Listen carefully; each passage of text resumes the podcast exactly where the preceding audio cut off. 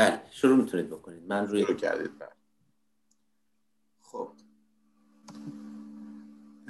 با کسب اجازه از اساتید محترم حاضر در جلسه ضمن تبریک سال نو میلادی سی و شیشمین جلسه از سلسله جلسات حلقه دیدگاه نو سرای گفت و شروط را که اولین جلسه این حلقه در سال 2021 هم هست شروع می کنم در سالی که گذشت با برگزاری 35 جلسه بعضا پیاپی و هفتگی تجربیات بسیاری کسب کردیم موفقیت های خوبی داشتیم که تماما مرهون حمایت های صاحب نظران اساتید و پژوهشگران عضو این حلقه بود بسیاری از اساتید محترم عزیزان پیدا و پنهان از ما حمایت کردند و ما امیدواریم که شایسته تمام این حمایت های دوستان باشیم. راستش مدت هاست به کمک مدیران دیگه این حلقه در حال بازبینی خودمون هستیم تا اشکالات و نقطه ضعف های حلقه رو پیدا کنیم نقطه قوت هاش رو رنگتر کنیم. نقطه قوت ما قطعا اون بیطرفی و استقلالیه که در این محیط هست که زمینه رو برای حضور تمام صاحب نظران از تمام جناهای فکری از تمام دنیا در این حلقه مهیا کرده است. و البته نقطه ضعف هم داشتیم. در سی و پنج جلسه گذشته مهمترین نقطه ضعف ما ناکافی بودن زمان جهت عمق بخشیدن به نقدها و همچنین پراکندگی موضوعاتی بوده که در این حلقه مطرح شده. در سال جدید در نظر داریم این پراکندگی ها رو کمی کمتر بکنیم و موضوع محورتر حرکت بکنیم. تمرکز بیشتری روی موضوع ها بگذاریم. مدت زمان بیشتری بهش اختصاص بدیم. و به همین منظور برنامه داریم که هر ماه رو به یک موضوع خاصی اختصاص بدیم.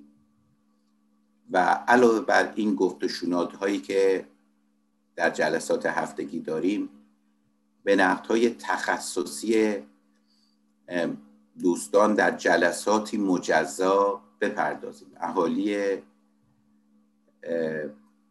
نقد و نظر اونهایی که در یک حوزه تخصص ویژه دارند.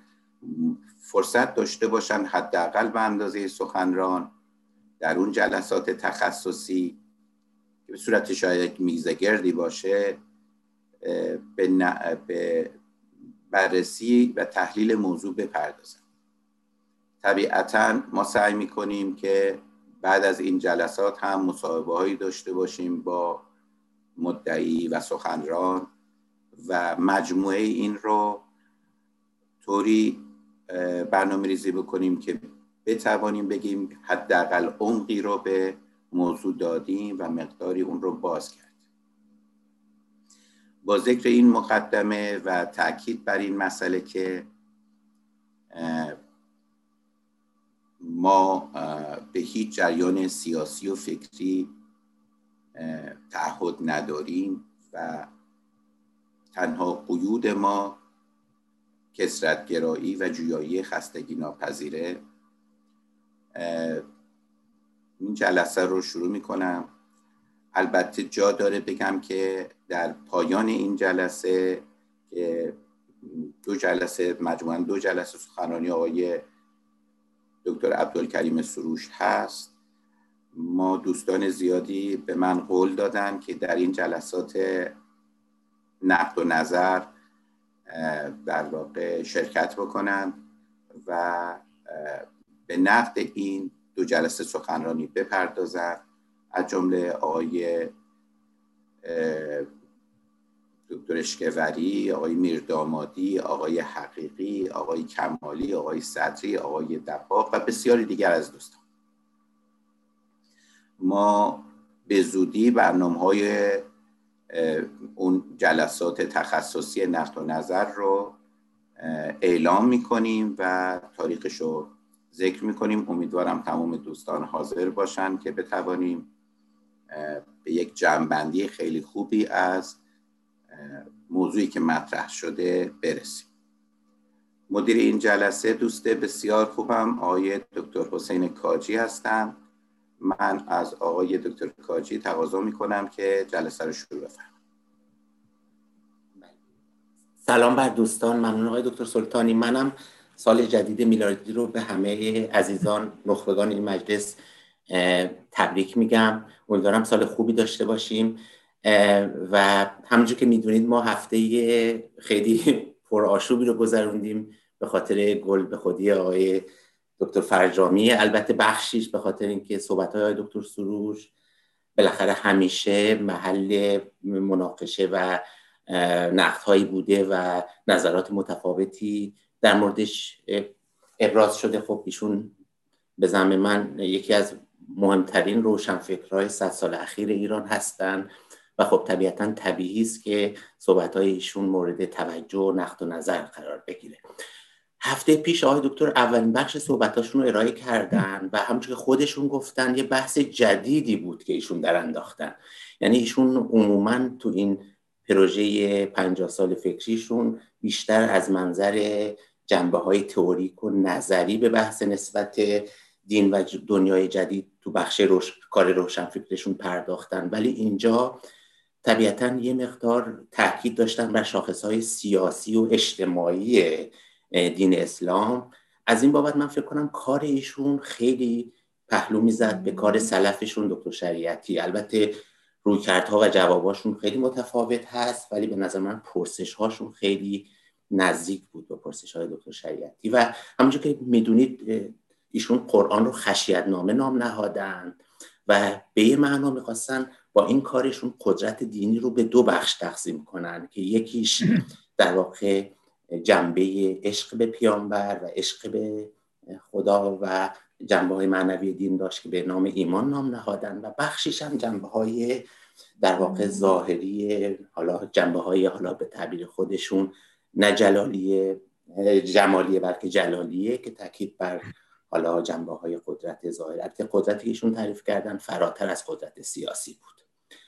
ایشون تاکید کردن که ما هم اسلام داریم هم ایمان. خب اسلام جنبه این حالا قدرت غیر ایمانی پیامبر هست و طبیعتا تاکید کردن که پیامبر هم به دنبال ایمان بودن و هم به دنبال این قدرت یعنی تثبیت دین اسلام. و خب این رو در تعارض با آنچه که مثلا مشی عیسوی نام نهادن. بسیاری از fact هم که آوردن هم از قرآن بود هم از سنت بود و هم از متون دینی که به ما در جهان اسلام به ارث رسیده از ابن خلدون و دیگران فکت آوردن. پرسشی رو مطرح کردن و اون این بود که در این منظومه ما چجوری می‌تونیم از عدالت پیامبر صحبت کنیم؟ اگه در واقع دین اسلام و قدرت دینی دو جنبه داره که یکیش ایمانی است و یکیش حالا جنبه های حالا یه ذره میشه گفت خشیت محورانه قرآن و پیامبر است. و ایشون به نظر من جایی که خیلی برای منم جای تعجب بود تعریفی از عدالت ارائه کردن که خیلی اشعری بود و ایشون گفتن که در واقع پیامبر با کار خودشون در واقع عدالت رو باز تعریف کردن. که خب اینجا جایی است که به نظر من این مقدارم با آنچه قبلا ایشون در مورد تمایز بین دلیل و علت و فرا, فرا محلی دیدن عقل و اقلانیت و عدالت می‌دیدن در واقع متفاوت بود که مطمئنم تو این جلسه بهش اشاره کرد خواهند کرد. نکته مهمی که ایشون در انتهای بحث و در پرسش و پاسخ ها روش دست گذاشتن این بود که در واقع مسلمانی کردن و مؤمنان رفتار کردن در جهان ما به چه معناست؟ این پرسشی بود که تاکید کردن روش و طبیعتا گفتن ما تو این دنیا نباید به معنای در واقع پیامبری نباید بکنیم بلکه باید مسلمان باشیم. مطمئن هستم که تو این جلسه در واقع این نکته رو بیشتر خواهند شکافت. این در واقع گزارش خیلی کوتاه من بود و استنباط من بود از آنچه که آقای دکتر هفته پیش ارائه کردن. مطمئن هستم که این جلسه بیشتر این موضوعات رو خواهند شکافت. و ازشون دعوت می‌کنم صحبتاشون رو شروع کنن و ما بیشتر استفاده کنیم. بفرمایید. ممنونم آقای دکتر کاجی عزیز. و سلام عرض می‌کنم خدمت یکایک عزیزان. حاضر در این جمع و سال نو رو تبریک می‌گویم و امیدوارم که شادکامی و سرور و نور برای همه ما بیاورد. بله نیمه اول سخنان من در هفته گذشته گذشت. من برای اینکه سخنانم رو مشخصتر ارز کرده باشم و از هواشی بپیرایم و به سبیل مقدمه اونچه را که آورده ام اکنون بازگویی بکنم به نحو کلاسه و خلاصه و اصاره و نقاوه اون را ارز کنم. ضمن ده دوازده عنوان اینها رو خدمت عزیزان می‌خوانم چون نوشتم و بعد پاره هایی رو که قرار است من توضیح بیشتر بدم و یا نکته های تکمیلی که بر بحث گذشته یا تحکیم در مواضع گذشته لازم است بر این مجموعه به اندازه وقتی که دارم بیافزایم. خب نکته اول این بود که من اسلامی رو که اینجا معرفی کردم اسلام قاطبه محدثان و فقیهان و عارفان و حکیمان و مفسران بود. اگر استثنایی دارد بسیار اندک است ولی البته من با اسلام نواندیشانه در سخنان خود در نوبت گذشته سخنی نگفتم و شاید امروز به او بپردازم اما آنچه را که آوردم ادله و شواهد و بیاناتی که ارائه کردم همه متخذ و مقتبس از آراء پیشینیان بود. الا زمان ناهازا و الا عصر ناهازا. به تعبیری که دیگری که می‌توانم بگویم اسلامی رو که بنده اینجا توضیح دادم و تبیین کردم اسلام مولوی بود اسلام ابن خلدون بود اسلام ابن سینا بود اسلام ملا صدرا بود اسلام آقای خمینی بود اسلام آقای تباتبایی بود. و اسلام سید قطب و حتی اسلام شریعتی به توضیحی که اتفاقا اینجا شنیدیم. تفاوت‌های هم وجود دارد که الان وارد او نمی‌شوم ولی ادعای من این استش که تا زمان ما تا قبل از انقلاب اسلامی در ایران و تا قبل از ورود لیبرالیزم با قوت تام و تمام در اندیشه دینی قاطبه مسلمانان و علل خصوص بزرگانشون و متفکرانشون همین گونه فکر می‌کردن و مشی نظری و عملی خود رو بر آن می نهادند. این نکته اول. نکته دومی که عرض کردم این که زبان قرآن زبان اقتدار و شرم و خشیت است. من کلمه خشیت رو بارها به کار بردم و دیدم که خشیت گویا در ذهنها خشونت رو تداعی می کند حتی در مواردی دیدم که این دوتا رو با هم یکی گرفتن. دور است از شعن عزیزان حاضر در مجلس اما باید عرض کنم که کلمه خشیت رو به هیچ وجه با خشونت نه تنها یکی نگیرن بلکه دیوار به دیوار هم ندانن. اینها به طور کامل دو عالم مجزا و منفصلن و من در ترجمه های خودم خشیت رو نوعی شرم عاشقانه ترجمه می کنم که قدری هم با خوف فرق داره و تقوا هم چنان که می‌دانید در ترجمه فارسی به نظر من بهترین معادل همون کلمه شرم است. باری اگر شما تقوا رو کلمه ترس می‌گیرید بگیرید خشیت رو به معنای ترس می‌گیرید بگیرید در اون صورت شاید مدعای من قویتر هم بشود. اما اینکه زبان قرآن زبان قدرت است زبان اقتدار است به نظر من از بدیهیات است و برای کسانی که قرآن را خوانده یا پس از این نگاهی به قرآن میافکنند این نکته روشنتر هم خواهد شد. من این رو توضیح بیشتری خواهم داد. مخصوصا وقتی که شما اون رو با طربنامه مثل دیوان شمس مقایسه کنید اونگاه می‌بینید که بسامد کلمه محبت در قرآن چقدر است بسامد تقوا و خوف و خشیت چقدر است و از اون طرف در آثار یک عارف عاشقی مثل مولانا بسامد عشق و محبت و جان. چقدر است همین مقایسه ها می‌تواند نکته های بسیاری رو برای ما روشن کند. نکته سومی که عرض کردم این بود که محمد علیه السلام یک فرد اقتدارگرا بود. من هیچگاه نگفتم خشونتگرا بود. کلمه خشونت اصلا از زبان من خارج نشد. این که ذهن ما قدرت رو با خشونت یکی می‌گیرد این تقصیر ماست. این تقصیر ذهن ماست که در قدرت فقط خشونت می‌بیند. در حالی که نوبت گذشته یکی از عزیزان سروران اشاره کرد که قدرت سازنده هم هست مثبت هم هست بنده هم دقیقا همین معنا رو در نظر داشتم. و اینکه محمد قدرت طلب بود یا اقتدارگرا بود اصلا به معنای اینکه زورگو بود یا خشونتگرا بود دست کم در کلمات من نبود. اینکه اهل رفق نبود اهل مدارا نبود اهل شفقت نبود اصلا و ابدا اینها قائب از کلمات من بود. اینها رو فقط میگم برای اینکه پاره از اندیشه هایی رو که می‌تواند مانع درک صحیح معنا بشود بزدایم. ولی بله محمد اقتدارگرا بود. و در تعریف من یک عارف مسلح بود یک جنبش دینی الهی مسلحانه به راه انداخت و می‌خواست جهانی را بر الگوی اندیشه خود بسازد. به تعبیر مارکس نیامده بود که جهان را تفسیر کند بلکه آمده بود که جهان را تغییر بدهد و معنای پیامبری هم چنان که بعدا خواهم گفت همین است. جهانی رو بر الگوی اندیشه خیش ساختن و نظم نوینی رو برقرار کردن. این جهانی رو که به الگوی اندیشه خود می‌خواست بسازد با کمال اقتدار می ساخت یعنی چنان نبود که واپس بنشیند در مقابل مشکلات عقب نشینی بکند و مقاومت نکند. به هیچ وجه.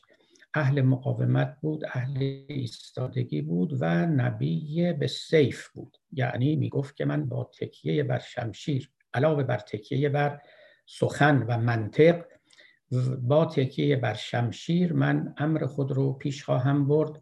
چنان که اشاره کردم گفت جئتکم به زبه من آماده ام که حتی اگر لازم باشد سر ببرم بجنگم و کار خود رو فرو نمی‌گذارم. یک مرد اقتدارگرا و مقتدر البته اهل مدارا هم هست اهل مذاکره هم هست اهل مشاوره هم هست اهل معاهده هم هست اهل رحمت و عفو و شفقت و مدارا و جدال احسن هم هست و این دوتا کاملا با هم قابل جمع است. معنای سخن من که او اقتدارگرا بود این نبود که زور می‌گفت و همه جا شمشیر به کار می بود گردن می‌زد. این برداشت ها نباید از این سخنان بشود. ولی این معنا رو داشت که آمده بود که امر خود رو پیش ببره و موانع رو به قدرت از پیش پا بردارد و مزاحمین و مشرکان و مخالفان رو سر جای خود بنشاند. یه بمبی در تاریخ منفجر کرد و از همون ابتدا که رسالت به سیف رو به عهده گرفت. می‌دانست که می‌خواد چه کار بکنه. می‌دانست که فقط نمی‌خواد ایمان رو در قلوب مسلمان ها و مؤمنان وارد کنه بلکه اهل تسلیم کردن مخالفان بود. این ما رو میرسونه به نکته بعدی که پیامبر اسلام هم اسلام آورد هم ایمان آورد. شواهد متنی این معنا رو من دوستانی که می‌خوان خواهم گفت. به نظر من آیه ای از قرآن که قبلا عرض کردم و خواندم که قالت العرب و آمنا قل لم تؤمنو دقیقا همین معنا رو داره. پاره از مفسران درست همین معنا رو گفتند که اعراب گفتند که ما ایمان آوردیم بگو ایمان نیاوردید بلکه اسلام آوردید. به معنای اینکه ما از ترس قتل و از ترس اسیر شدن اظهار اسلام کردیم. و پیامبر اسلام هم تسلیم بدنی رو می‌خواست هم تسلیم قلبی رو می‌خواست. هم می‌خواست که مؤمنان خاضع شوند عشق بورزند اعتقاد پیدا بکنند و مهمترین آموزه پیامبر رو که توحید بود بپذیرند و اگر نه دست کم ساکت بنشینند کارشکنی نکنند و الا سر کارشون با شمشیر پیامبر بود. و این نکته است که تاریخ هم نشان می‌دهد.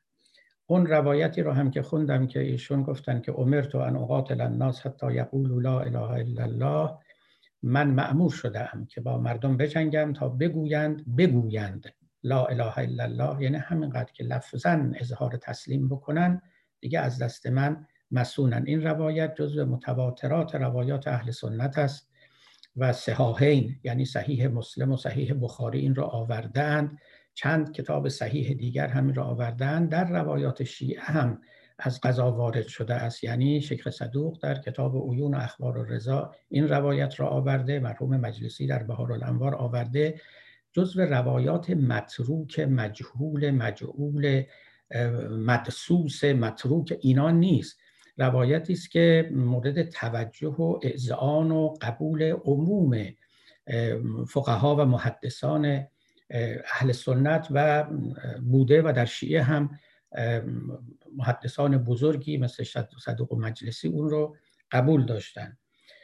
پیامبر نبی الرحمه بود. در اسمهای پیامبر گفتن که ایشون پیامبر رحمت بود که درسته ولی در کنارش هم گفتن نبی الملحمه یعنی نبی جنگ بود. یعنی هم رحمت داشت هم جنگ می‌کرد و به هر دو نیرو تکیه می‌کرد.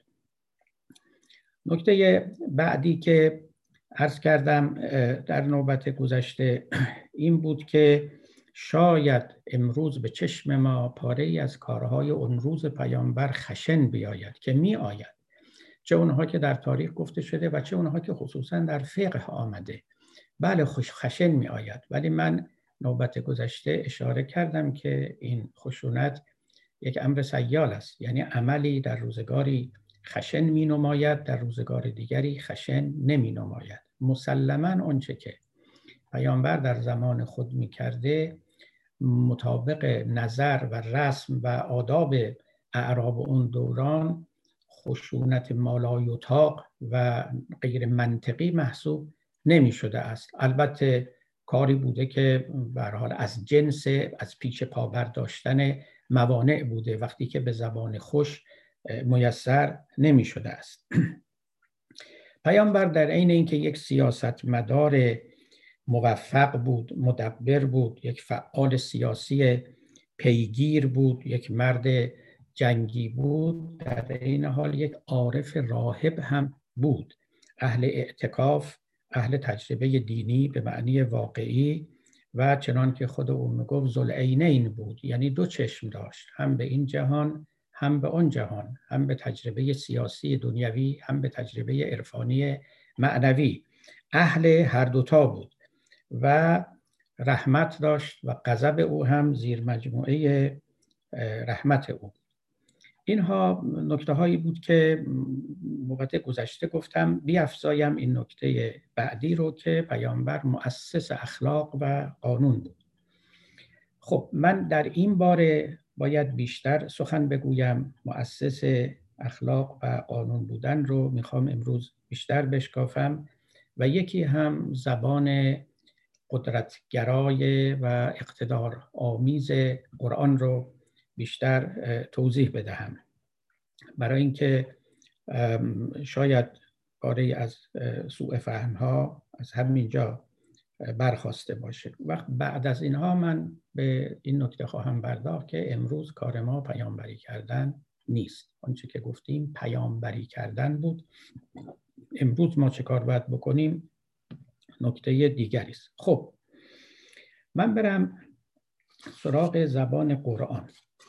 من فکر می‌کنم که این نکته خیلی معونه ای نداشته باشه. خیلی به راحتی میشه این مطلب رو بیان کرد. اولا بر سبک اهل منبر آیه از قرآن بخونم کاش همین ابتدای سخن میخوندم که دیگه سبک اهل منبر به طور کامل رعایت شده باشه. در آخرین آیه سوره فتح یعنی انا فتحنا لک فتحا مبینا این آیه آمده است که محمد رسول الله والذین آمنوا معه اشداء علی الكفار رحماء بینهم.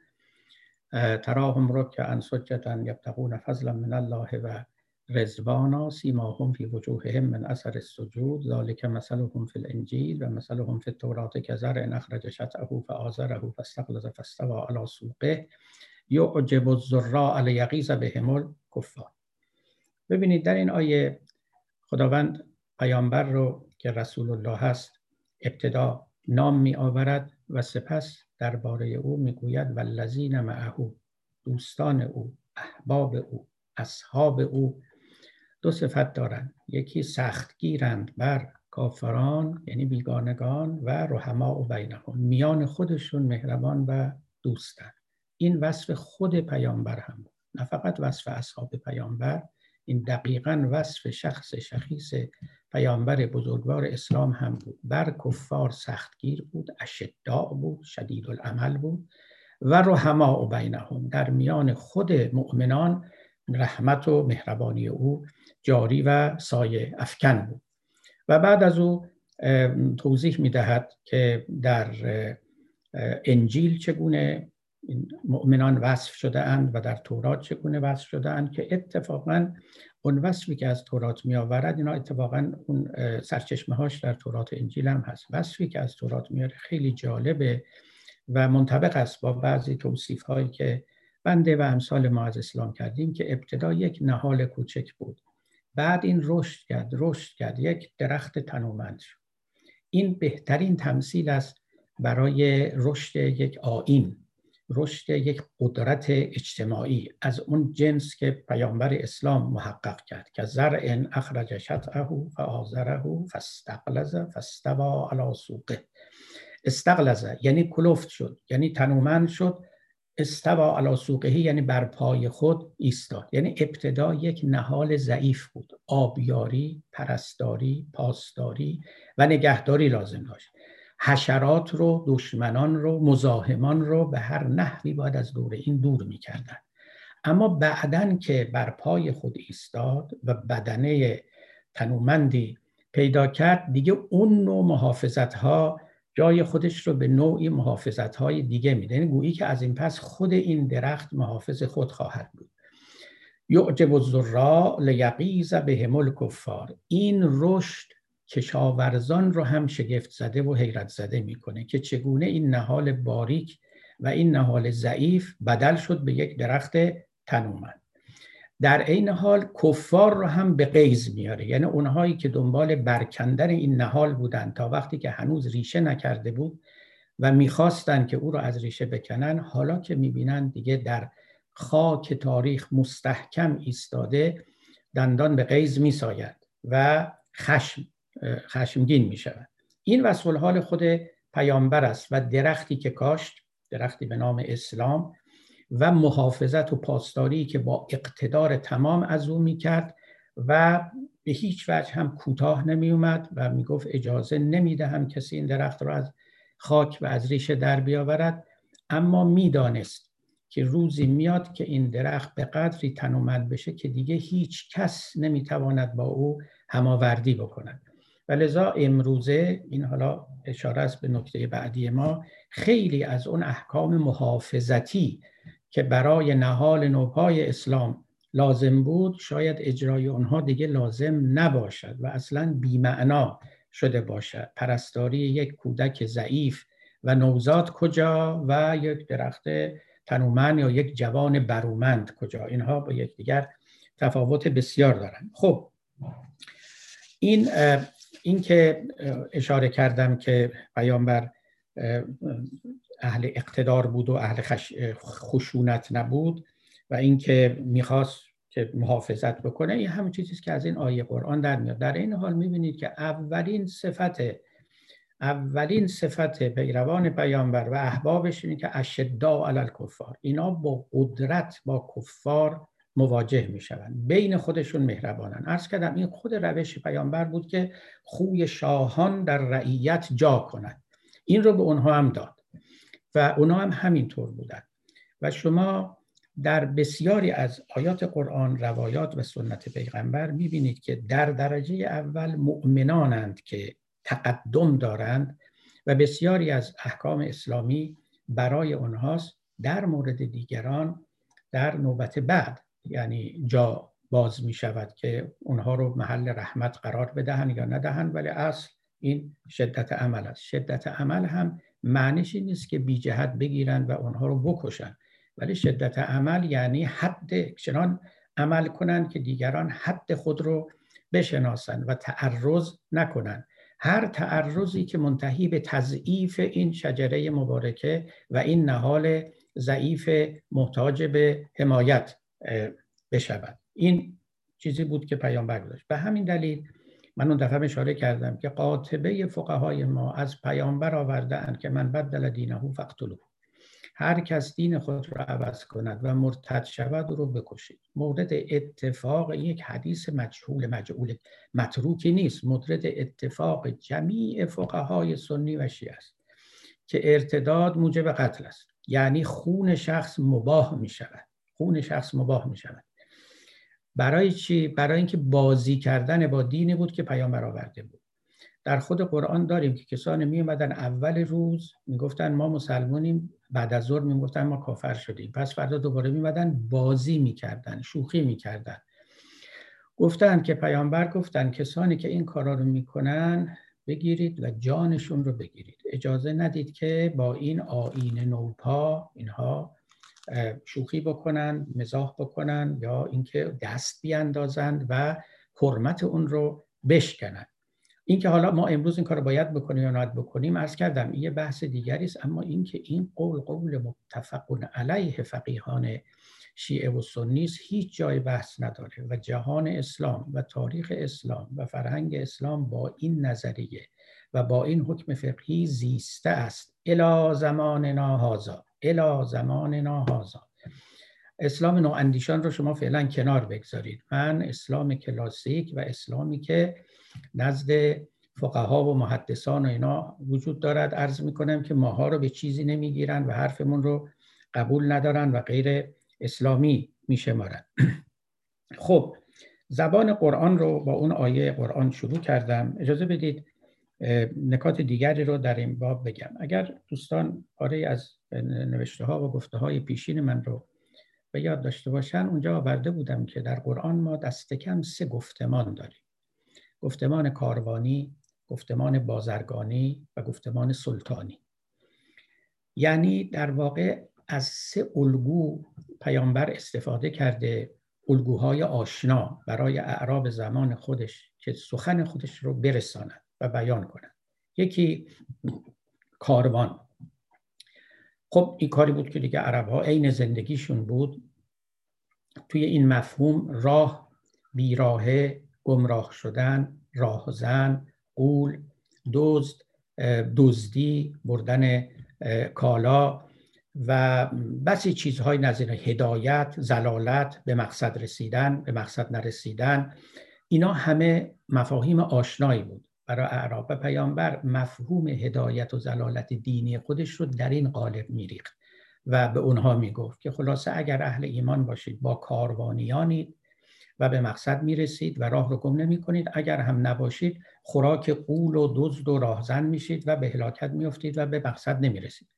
خیلی مختصرا دیگری گفتمان بازرگانی بود. این که این دین گویی یک تجارت سودآور است. این که دیگه اصلا عین تعبیری است که در قرآن آمده هل ادلکم علی تجارت تنجیکم من عذاب علیم.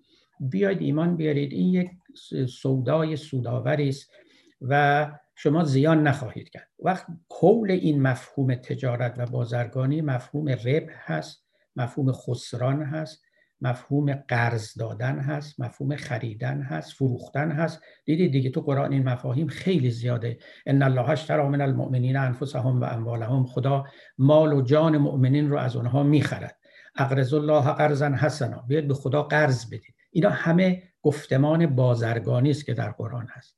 سومی که الان مطمع نظر بنده است گفتمان سلطانی است. گفتمان سلطانی همون گفتمان قدرت است. همون گفتگار اقتدارگرایانه است. شما اصلا قرآن که باز می‌کنید با یه سلطان روبرو هستید. هیچ شکی نداره. چرا؟ چرا؟ تمام مواردی که قرآن وقتی که خداوند داره سخن میگه با زمیر ما. ما چنین می‌گوییم. ما قرآن رو نازل کردیم. ما روزه رو بر شما واجب کردیم. این کلمه ما انا انزلناه فی لیلت القدر. و کتبنا علیهم فل الواح دیگه من لازم نیست این آیات رو برای شما بخونم. یکی دو جا که خیلی هم مشخص در قرآن زمیر متکلم وحده آمده در مورد خداوند. یکی دو جا خیلی استثناس این. یکیش در همون مسئله دعا کردن است. اذا سألک انی عبادی فانی قریب و اجیب دعوت الداع اذا دعان فلیستجیبوا لی ولیؤمنوا بی. اگر از من بندگان من پرسیدن بگو که من نزدیکم من اجابت دعوات می‌کنم. خیلی نادر است. توجه می‌کنید؟ دو جا شاید بیشتر نباشه. همه جا انا. این گفتمان سلطانی است. این گفتمان اقتدارگرایانه است. یک موجود مقتدری از یک موضع مرتفعی با رعایای خود سخن می‌گوید.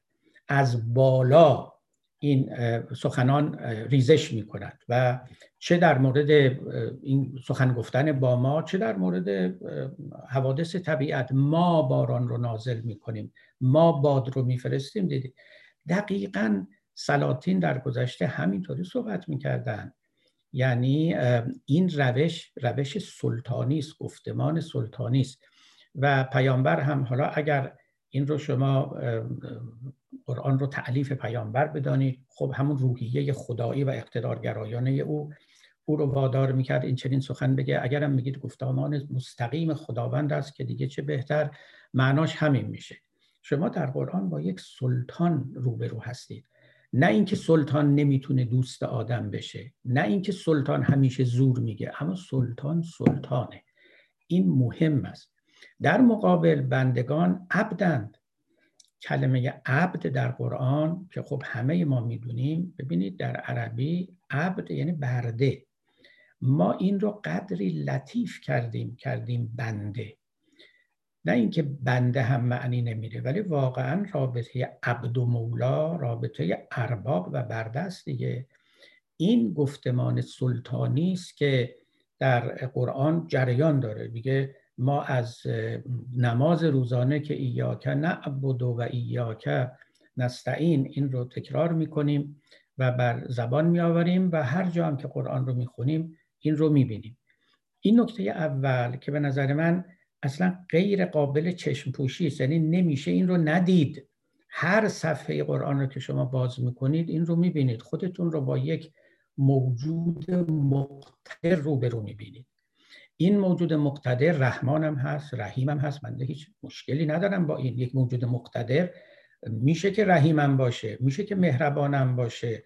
چرا نباشه؟ مگه این نافی اوست. اما چهره اولیه که نشون میده در قرآن اینه.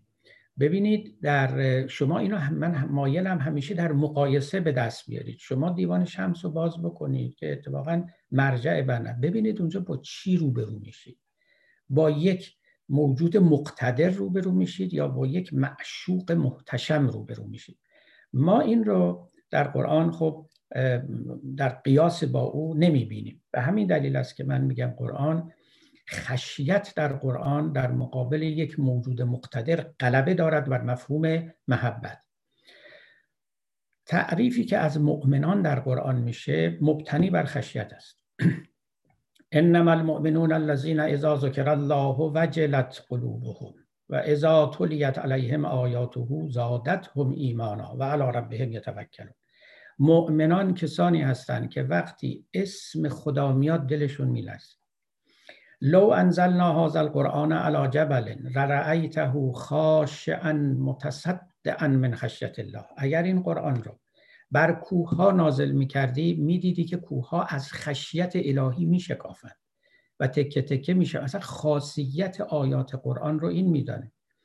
شما در روایات شیعه خوندید به اهل سنت که گفتن قرآن رو با آوای حزین بخوانید.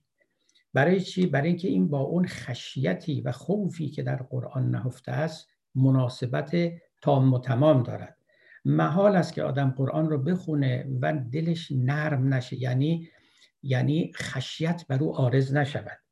هیچ وقت قرآن خوندن شما رو به طرب نمی آورد. اگر چنین بوده شما به من بگید. هیچ وقت قرآن خوندن شما رو به طرب نمی آورد. اما به خشیت به نرم شدن دل به خضوع به خشوع البته وامی دارد. و چقدر خوب این کلمه خضوع و خشوع تو قرآن تکرار شده باشه؟ یا خشیت یا خوف یا وجل و امثال اینها. خب خیلی بسیاره. من نه اینکه واقف نباشم و قافل باشم بله یحبهم و یحبونه هم در قرآن هست ولی چند دفعه هست. شما به بنده بفرمایید. بعضی ها گفته بودن که فلانی جنبه محبت دینی رو فراموش کرده. نه من فراموش نکردم. الحمدلله ناآشنا نیستم با اینها. شما ملاحظه بکنید نهج البلاغه رو شما مراجعه بفرمایید. نهج البلاغه به قول یکی از بزرگان تقوانامه است و واقعا هم همینطوره. سر تا پای این کتاب در باب تقواست. تقوا یعنی ترس یعنی شرم یعنی خشیت یعنی شرم عاشقانه. و خود مولا علی اینطوری بود. خود مولا علی اینطوری بود. یعنی مردی بود که به ما گفتن که شبها از فرط گریه و تضرع قش می‌کرد. نه اینکه خدا رو دوست نداشت. اما به تعبیر عارفان خدا تجلی خوفی بر او کرده بود و این جنبه در دل او بیشتر ریزش کرده بود و جا گرفته بود. یا از امامان دیگه شما همین صحیفه سجادیه رو نگاه بکنید. یک دونه دعاشو به من نشون بدید که در باب توبه و استغفار و تضرع در درگاه خداوند نباشه. ما یک دعا داریم که البته چند تا دعای دعا مناجات المحبین و غیره هم آوردن منصوب به امام سجاد از هیچ سند معتبری هم نداره. اونی که سبد معتبر داره همین صحیفه سجادی است. شما یک دعا ما داریم از امام حسین که دعای روز عرفه است که ابتداش تماما دعایی است که واقعا آدمی رو به گریه وامی داره و در روایات هم هست که وقتی امام حسین روز عرفه این دعا رو میکن چشماش مثل مشک اشک میریخت. خب یک زیلی دارد این دعا یک دنباله ای داره که مرحوم شیخ عباس قدمی گفته من اعتمادی به این ذیل ندارم. اما چون بزرگانی مثل ابن طاووس رو نقل کردن منم میآورم. اتفاقا این ذیل عاشقانه است. خیلی لحنش فرق داره. أ لغیرک من الظهور ما لیس لک حتی یکون هو المظهر لک. الی آخر خیلی عمیت عین لا تراک علیها رقیبا و خسرت صفقة عبد لم تجعل له من حبک نصیبا. اینا تو این بخش دومی و دنباله دعای روز عرفه است که زیان کرد در زندگی اون کسی که از عشق تو بهره نبرده است. خسرت صفقت عبد لم تجعل له من حبک نصیبا. خب این بخش درخشان دعا. این بخش شیخ عباس قومی درست گفته که گفته من مطمئن نیستم. این بخش مال ابن عطای اسکندرانی است. ابن عطای اسکندرانی صوفی مصری. این تکه مال اوست. اصلا این بخش های عاشقانه در ادبیات دینی ما در قرآن نیست در دعاهایی که ذکر شده و به ما رسیده از ائمه شیعه اینا وجود نداره. نباید ما برنجیم از اینکه عارفان آمدند و عشق رو و محبت رو تزریق کردن به داخل این دیانت و این جریان مبارک رو در تاریخ فرهنگ اسلامی جاری کردن. خب من قبلا هم ارز کرده بودم اسلام فقط تجربه های پیامبر اسلام نیست. اسلام رشد کرده تجربه پیامبر بست پیدا کرده. بست تجربه نبوی که من بیست و چند سال پیش نوشتم مثلا حرفم این بود. گفتم که عالمان ما و عارفان ما فقط شارهان نبودند. تجربه های اونها هم بر تجربه های پیامبر افزوده شد. یکیش همین تجربه عشقی است. منافاتی نداشت با تجربه پیامبر. اگر منافات داشت اگر ضدیت داشت بله ولی ضدیت نداشت. حتی در یه جاهایی به صورت یه جوانه های کوچکی هم ظاهر شده بود اما بست پیدا نکرده بود. اما در طول تاریخ اینا بست پیدا کرد. و بهترین بست دهندگان اونا همین عارفان بودن. عارفانی که ذره با اقتدارگرایی پیامبر مشکلی نداشتن. ذره مشکلی نداشتن ولی در این حال این عشق رو با بست تمام به مکتب پیامبر افزودن. اجازه بدید من از مولانا اینجا استشهادی بکنم. مولوی خیلی خوب این نکته رو فهمیده بود. خوب هم این توضیح میده این مرد. می‌گوید که بندگی و سلطنت معلوم شد زین دو پرده عاشقی مکتوم شد. مطرب عشق این زند وقت سما بندگی بند و خداوندی صدا. بعد می‌گوید که فتوت بخشش بی علت است. پاک بازی خارج هر ملت است. پاک بازی می یعنی چنین عشق ورزی؟ خارج هر ملت است. عشق ورزی بیرون از دین است. یعنی ملت. زان که ملت فضل جوید یا خلاص پاک بازانند قربانان خاص. ملت یعنی دیانت. فضل جوید یا خلاص. یعنی یا دنبال بهشته یا دنبال خلاصی از ناره. به اجمال داره میگه زان که ملت فضل جوید یا خلاص اون چه که غلبه دارد در اندیشه دینی و او خصوصا اسلام رو میگه فضل و خلاص است. یا خلص نامن النار یارب یا فضل و لطف و بخشش و بهشت الهی. پاک بازانند قربانان خاص ولی عاشقان اهل قربانی کردن خیشتنند اونا نه فکر فضلن نه خلاصن. این منافات نداشت با دیانت پیامبر ولی این اندیشه پاک بازی و عشق بازی غلبه هم نداشت. غلبه هم نداشت. اون که غلبه داشت خشیت بود و خشیتی که مؤمنان با او تعریف می شدن و با گفتمان اقتدارگرای سلطانی قرآنی تناسب بسیار داشت. خب حالا من اگر بخوام نکته های دیگری همینجا ذکر بکنم ببینید شب قدر ما هممون از انا انزلنا فی القدر با خبریم. شب قدر این قدر این قدرت. Night of Power. اتفاقا اختلافی که بر سر این هست که این قدر یعنی ارزش یعنی چی؟ به نظر من بهترین تفسیرش همین قدرت است و این به خوبی گواهی می‌دهد برای اینکه در اون شب اون تجربه ویژه پیامبرانه ای که پیامبر اسلام داشته تجربه قدرت الهی بوده بر او. و این قدرت الهی که همون لیلت القدر وحی جلیلی بود که بر او نازل شد. قدرت رو پیامبر چگونه احساس کرد؟ همونطور که در سیر ابن حشام و جاهای دیگه هست میلرزید واقعا. یعنی یک پاور یه نیروی عظیمی بر او تجلی کرد که خیشتن رو در باخت تا بعدا بتونه خودش رو جمع بکنه. کسانی که تجربه های عارفانه داشتن این رو می‌دونن که شترینگ یعنی شخص واقعا از هم میشکافد و در از دچار دهشت میشه. اولین تاثیر در تجربه ها این چنینه. تا بعدا شخص به خود بیاد تا بعدا عاشق اون جلوه میشه. تا بعدا به قول مولانا بگه خونه کن قماربازی که بباخت هرچه بودش به نماند هیچش الا هوس قمار دیگر. دوست داشته باشه یه بار دیگه هم از هم بشکافه. ولی این اولین بهره و اولین ایمپرشنی است که شخص حاصل می‌کنه.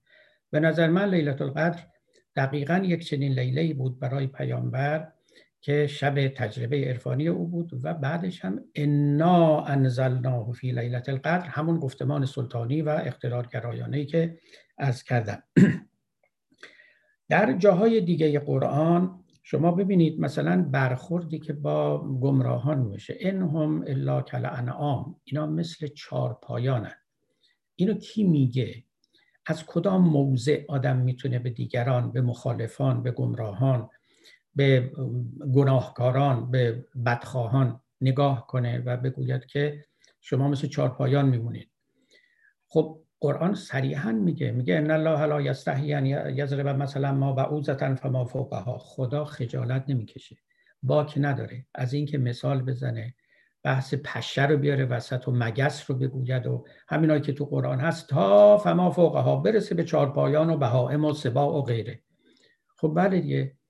این این این تعبیرات تعبیرات چیه؟ شما اینا رو چگونه حساب می‌کنید؟ من البته قبول دارم شما در انجیل هم بگردید.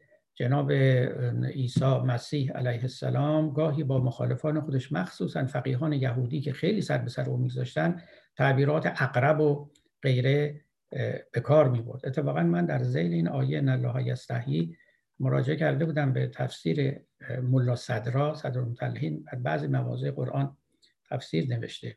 خیلی دیدم مرد آشنایی با انجیل بوده. موارد بسیاری از انجیل رو آورده بود که در اونجا عیسی مثال زده بود و تعم زده بود و جانورانی یعنی حشراتی مثل زنبور و دیگه و اینها رو مطرح کرده بود و دشمنان خودش رو با اون مثال ها نواخته بود. در قرآن خب البته فراتر از ایناست. مسئله که انهم خمر مستنفره فرت من قسوره اینا وقتی که آیات قرآن رو برشون می‌خوانی مثل خرایی هستن که با به فرار گذاشتن.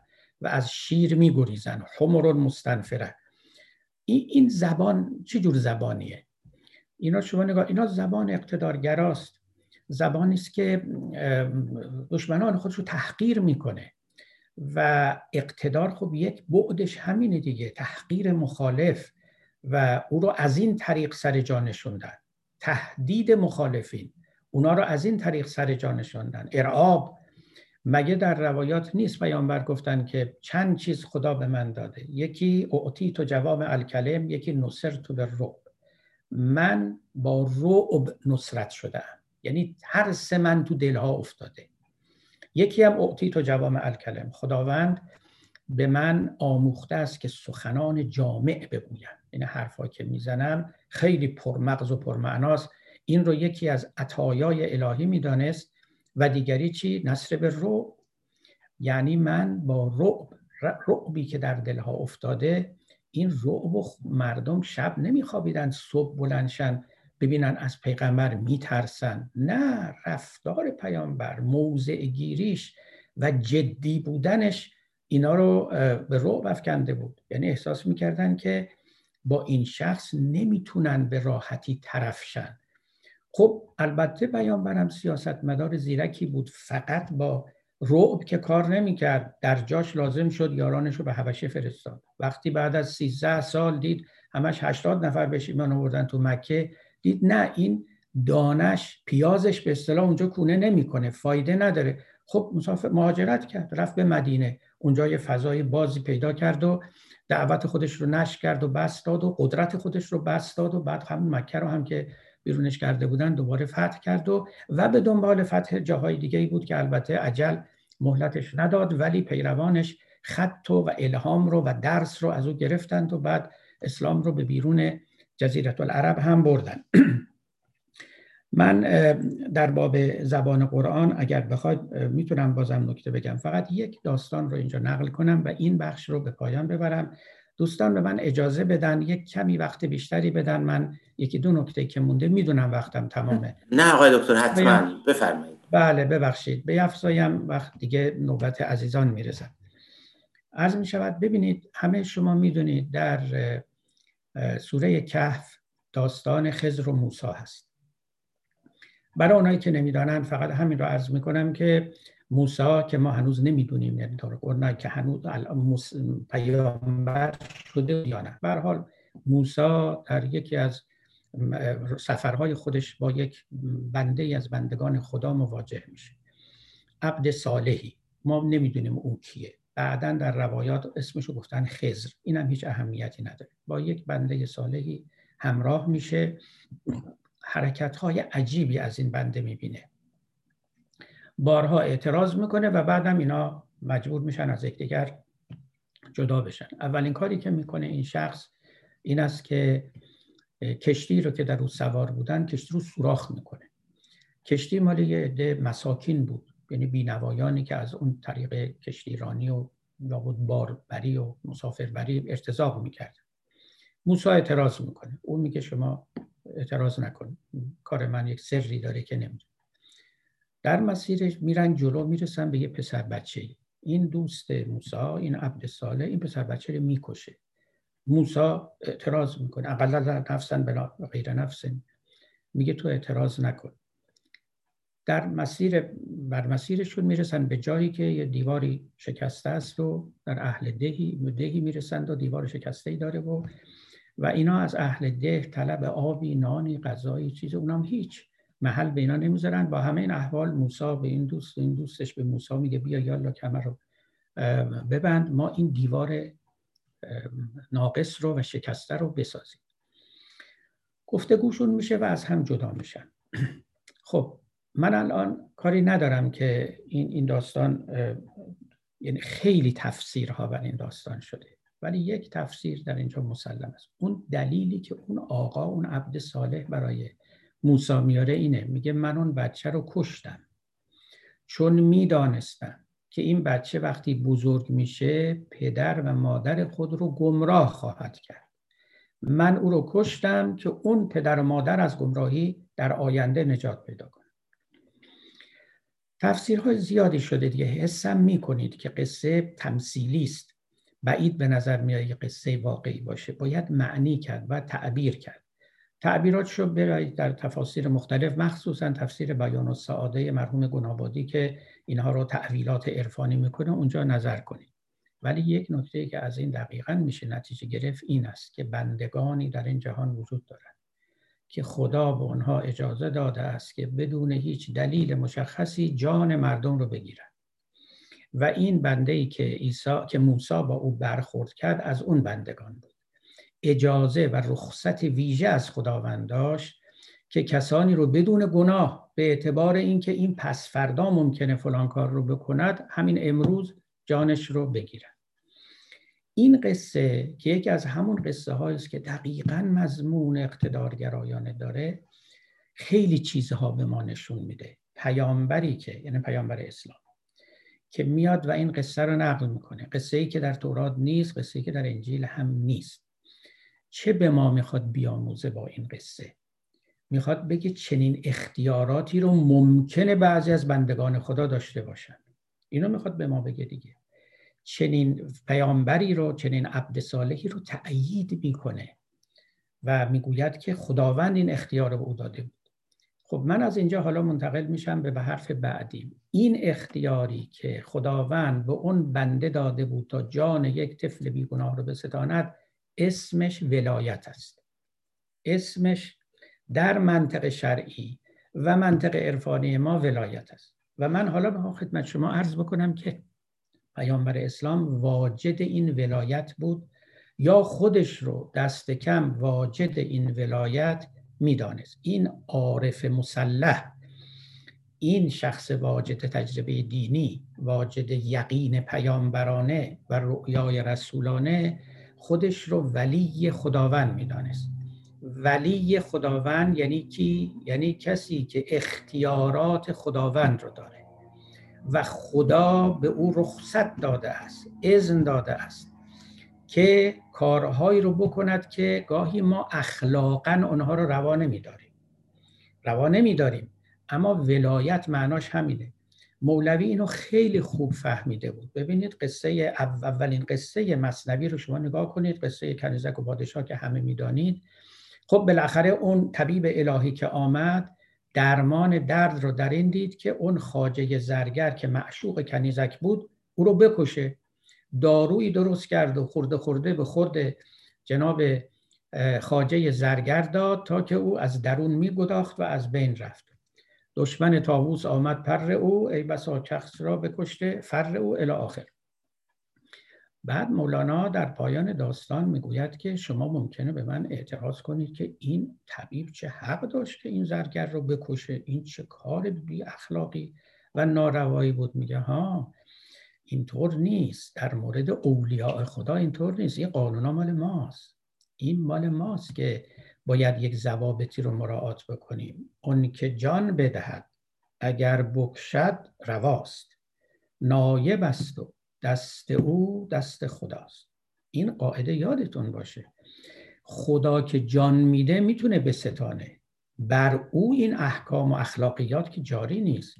این قواعد و فقه و قانون اینا مال ماست. بله ما باید بی جهت جان کسی رو نگیریم. اما اون که جان بدهد اگر بکشد رواست نایب است و دست او دست خداست.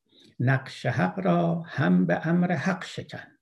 بر زجاجه دوست سنگ دوست زن. یعنی چی؟ میگه تمام این آدمیانی که خدا آفرید در حکم یک ظرف های شیشه ای گاهی به من به شما اجازه میده. یعنی خودش یه سنگی به دست من میده. میگه این شیشه رو که من ساختم با سنگی که به تو دست تو دادم اون رو بزن و بشکن. کاملا رواست. هیچ ناروایی در این وجود نداره و این مفهوم ولایت است. قرآن میگه چی؟ میگه النبی اولا بالمؤمنین من انفسهم. پیامبر نسبت به ما از خود ما اولویت بیشتر داره. بر ما ولایت داره. به قول مولانا نایب است و دست او دست خداست. بنابراین تصمیم هایی که او می‌گیره و اقدام هایی که او می‌کنه اصلا از اون بالا باید شما نگاه کنید نه از این پایین. بخل من لله اطال الله و بس آن الله هم نیم من آن کس. خزر در بحر کشتی را شکست صد درستی در شکست خزر هست. گرچه تفلی را کشد تو مو مکن. گرچه کشتی بشکند تو دم مزن. چون شکست بند آمد دست او پس رفو باشد یقین اشکست او. تمام این نکات رو که جناب مولانا میگه و همه عارفان ما که قائلان به ولایت بودن و اصلا عرفان یعنی علم ولایت یعنی ولایت شناسی یعنی علم ولی شناسی. همشون این اختیارات رو برای اولیاء حقائل بودن که پیامبران هم قطعا جز اولیاء حقن. و اصلا نبوت به اعتبار ولایت نبوت می شود از محیدین عربی که به یاد دارید می گفت خداوند اسمش نبی نیست اما اسمش ولی هست.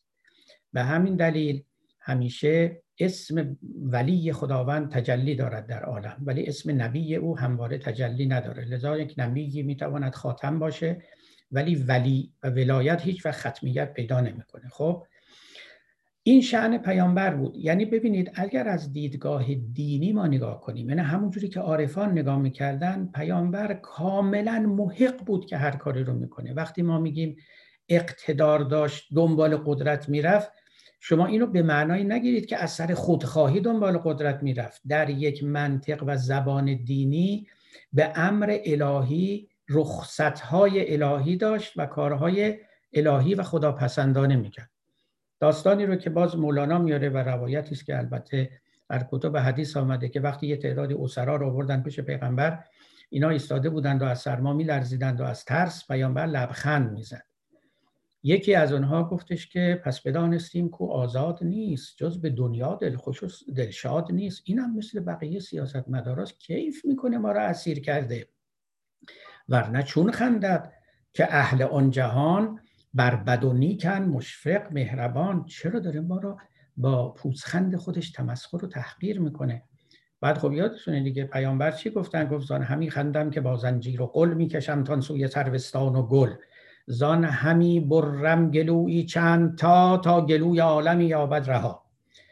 خب این ولایت پیامبر اگر این ولایت و این تعبیری که من از ولایت عارفانه کردم و ولایت پیامبرانه کردم برای شما سنگین میاد بذارید من نکته رو بگم که فکر می‌کنم دیگه نتوان او رو انکار کرد. خود مسئله فقه. ببینید پیامبر شارع بود. عیسی ظاهرا شارع نبود. یا علگرم بود بعدا جناب سنت پل اومد و شریعت عیسوی رو کنار گذاشت. ولی در اسلام که پیامبر شارع. شارع یعنی چی؟ شارع یعنی همین یعنی مالکیت جان و مال مردم رو داره. وقتی پیامبر اسلام می‌گوید که اگر کسی زنای محسنه کرد او رو بکشید یعنی چی؟ یعنی من اختیار جانش رو دارم من ولایت دارم بر او و میگم در این صورت جان او بهایی ندارد. جانش رو بگیرید. مگه غیر از اینه؟ میگی تو فقه غیر از اینه؟ من حالا سر احکام کنتروورشال هم کاری ندارم. همین احکام فقهی مسلم متفق علیه را عرض می‌کنم که کسی اگر دزدی کرد دستش رو ببرید. این حرف یعنی چی؟ یعنی من مالکیت دارم و این مالکیت رو و این ولایت رو تو قوانین خودش اعمال کرده. من و شما که گردن می‌گذاریم به فقه پیامبر گردن می‌گذاریم به ولایت او و به مالکیت او نسبت به اعراض و اموال و دماء و جانها و غیره دیگه. مگه غیر از این است؟ و این کاملا ریزش کرده در فقه او. این که میگه این مال حلال اون مال حرامه یعنی چی؟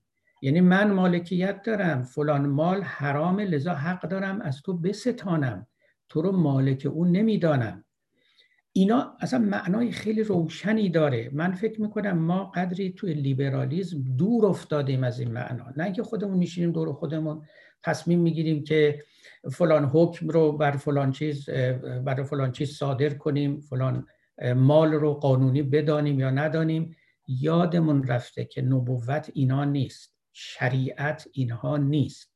شارع بودن پیامبر ولی بودن پیامبر اولویت اوست. بر جانها بر مالها بر دما. و پیامبر برای خودش این رو قائل بود. اصلا پیامبرش این بود. خودش رو اولا بالمؤمنین می‌دونست من انفسهم. بعد قانون آورد. فقه آورد. گفت این حلال است اون حرام است. این جان با بهاست اون جان بی بهاست هیچ کدوم اینا معنیش نیست که بی منطق عمل می‌کرد. مثل خدا عمل می‌کرد. پر شده بود از خداوند. رخصت الهی داشت ولایت الهی داشت. و این ولایت الهی بود که یک چنین هژمونی و حیمنه ای رو برای او پدید آورده بود. وقت شما حالا ببینید در اسماع الهی در قرآن و الله الذی لا اله الا هو الملك القدوس السلام المؤمن المهیمن العزیز الجبار المتکبر. این اسمهایی که برای خداوند در سوره هشت آمده که به زیبایی تمام هم مرحوم منشاوی خونده اینا معناش چیه؟ مؤمن یعنی کسی که امن می‌دهد نه اینکه خدا مؤمن یعنی ایمان داره. بقیهش مهیمن. کلمه مهیمن همون کلمه هژمونیه اتفاقا. یعنی دقیقا همان است را که از عربی رفته به اون طرف. هیبنه دارد هژمونیک است و عزیز است جبار است متکبر است. سبحان الله اما یاسفون اینا هم اوصاف الهی است. البته رحمان هم هست رحیم هم هست. اینا کاملا با هم قابل جمعن من هیچ انکار اون جهت رو نمی کنم و در این حال خداوند منتقم هم هست و چهره خشمگین خودش رو هم به مخالفان و دشمنان خودش و برکنندگان ریشه اسلام نشان میده. من از کرده بودم که در قرآن عذاب آمده که خب آمده فراوان آمده در قیاس باقی تورات و انجیل بسیار زیادتره. ببینید این عذاب دو شعن داره دیگه. یکی اینکه خوف در دل مؤمنان میاندازه که مبادا ایمانشون از دست بدن چون ممکنه گرفتار عذاب الهی بشن. یکی هم خب خوف در دل منکران میاندازه که مراقب آینده خودتون باشید و تسلیم بشید. بریم سراغ اسلام و ایمان که من از کرده بودم و فکر می‌کنم که من دیگه سخنم رو خوبه که همینجا به پایان ببرم. نکته هایی که بعدا میاد باید در کلمات بزرگان عزیزان جلسه بیاد که من هم اون رو بیان کنم. من گفتم پیامبر مؤسس اخلاق و قانون بود اعتبار ساز بود ولایت الهی داشت. برای بعضی ها و همچنین در سخنان مدیر جلسه آمده بود که این خیلی با اشعریت پهلو می‌زنه. نه این هم مفهوم ولایت الهی است. ببینید قانون رو پیامبر میاره. در قانون خودش هم مفهوم عدالت رو منظور می‌کنه. یعنی عدالت اونچنان که او می‌فهمه همون است که مندرج در قانون شده. یعنی اگر گفته است جان فلان کس رو بستانید این رو موافق با عدالت می‌داند. این معناش این نیستش که تأسیس یک اخلاق جدید می‌کنه بلکه مصادیق اخلاقی رو معین می‌کنه. میگه کشتن کافر مصداقا از عدالت خارج نیست. برسم به آخرین نکته. از اقبال لاهوری این رو بخوانم. گفت خدمت ساقیگری با ما گذاشت داد ما را آخرین جامی که داشت. خداوند آخرین جام رو به ما داد به ما گفت شما ساقیگری کنید. شراب رو اون ساخت. ما فقط ساقیگری می‌کنیم. این معنای خاتمیت است. من می‌خوام بگم که خاتمیت یعنی ختمیت ولایت و اختیارات ویژه پیامبری. معنی خاتمیت این نیست که دیگه پیغمبری نمیاد. البته اون هست ولی یعنی چه دیگه پیغمبری نمیاد؟ یعنی دیگه اون ولایت و اون اختیارات تکرار نخواهد شد. هر کس که بیاد و ادعا بکنه در واقع ختمیت رو نقض کرد. نقض کرده. من به شما عرض کردم الانم میگم آقای خمینی در واقع می‌خواست که پیغمبری بکنه. یعنی دوباره این ولایت رو تجدید بکنه. اون اختیارات رو از آن خودش بداند. در حالی که ختمیت پیامبر هم باب رو بر امامت به معنای شیعی آن بست هم بر ولایت فقیه به معنایی که فقیهان ما ادعا کردند. خدمت ساقیگری با ما گذاشت داد ما را آخرین جامی که داشت. اجازه بدید من همینجا سخنم رو به پایان ببرم و درست یک ساعت من سخن گفتم. متشکرم از توجه شما. من آمادم برای نقده های عزیزان و فرمایشاتشون. و سلام علیکم. ممنون آقای دکتر. روشنگر بود صحبت های شما. خیلی افراد زیادی مایلن که با شما وارد گفتگو بشن. من در واقع سریع میرم.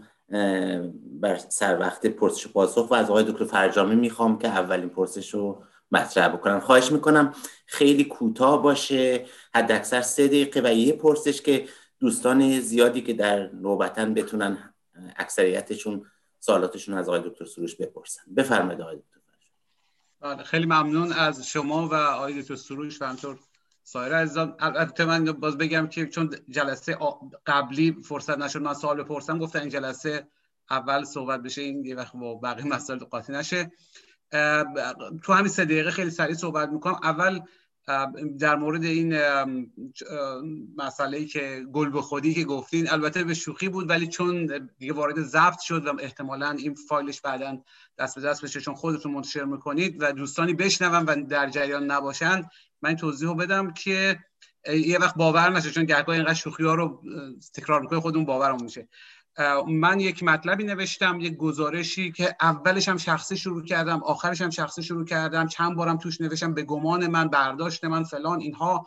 آخرش از قول خودم شوخی هم اووردم که مشخص بشه مطلب خیلی شخصیه. درباره سخنرانی آقای دکتر سروش بعدا این البته مسئولیتش با منه و اگر یک کلمه هم تحریف شده می‌تونم دوستان بگم من خواهی کنم ولی معتقدم یک کلمه هم تحریف نشد چون چند بار رجوع کردم می‌دونستم موضوع موضوع حساسیت برانگیزی داخل گیومه گذاشتم.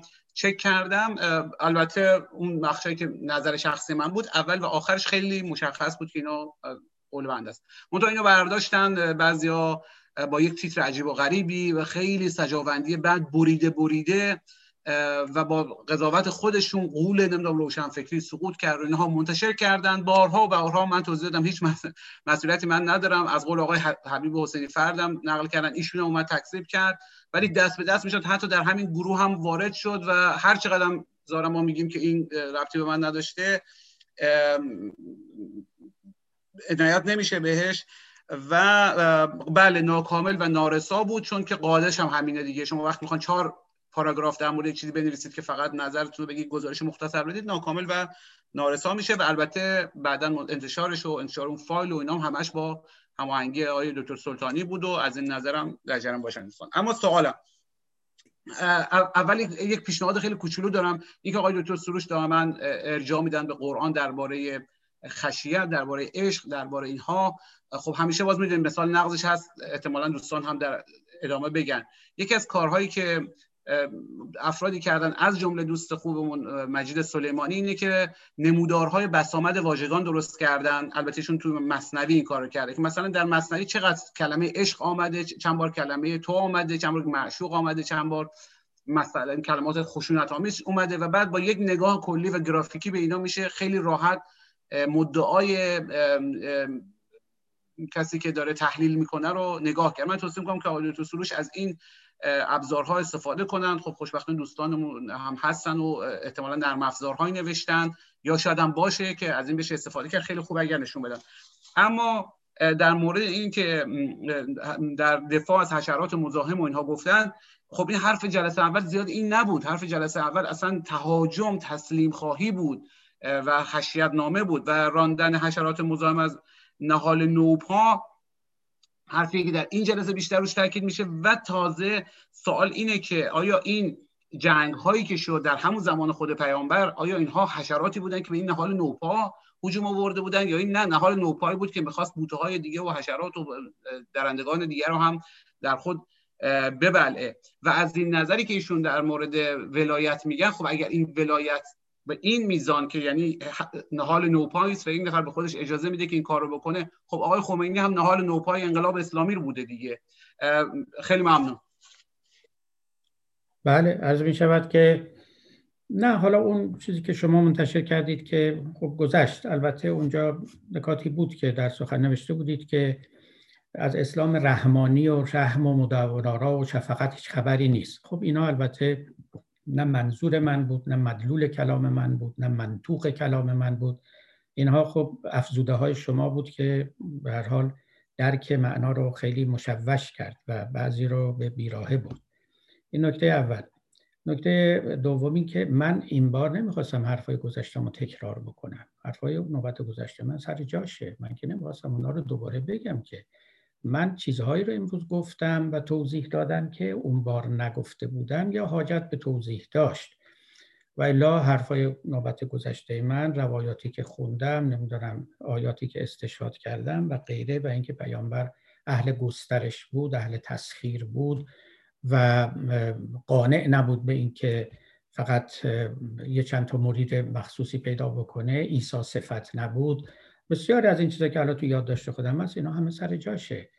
من امروز بیشتر می‌خواستم توضیح بدم که اولا این حرفا با قرآن خیلی انتباق داره و به هیچ وجه منافاتی با بعضی وجوه دیگری که بعضیا میپندارن در قرآن هست و در کلام من نبوده نداره. و دیگر اینکه اصلا پایگاه الهیاتی این مطلب چیه؟ یعنی اینکه پیغمبر اگر می‌گفت من جان فلان کس رو می‌گیرم فلان کسان را از پا می اندازم نمی‌دونم گسترش می‌دهم. یا حتی اگر پاره از فقیهان ما یا مثلا آقای تبا تبایی دیگران استنباطشون این است که باید ما یه نسل رو به زور مسلمون کنیم تا نسلهای بعدی خود به خود مسلمان بشن. اینا اینا مبناشون چی بوده؟ اینا اصل و مأخذشون کجا بوده؟ من اینا رو سعی کردم که توضیح بدم یعنی قدری این رو تبیین تئوریک بکنم. و خب مطلب همین بود پیامبر یک رجل سیاسی بود که اراده معطوف به قدرت داشت به اصطلاح امروز. و آمده بود که بست قدرت بدهد. و قانون هم خودش برای این کار میگذاشت می‌گفت کافر یا مرتد واجب القتله و این خلاف عدالت هم نیست و این رو عملی هم می‌کرد. این قوانین رو از جای دیگه هم نمی‌گیره من اینا رو قبلا گفته بودم دیگه حاجت به تکرار نبود. امروز مبانی تئوریکش رو توضیح دادم. ممنون. آقای دکتر آقای دکتر محمدپور بفرمایید شما.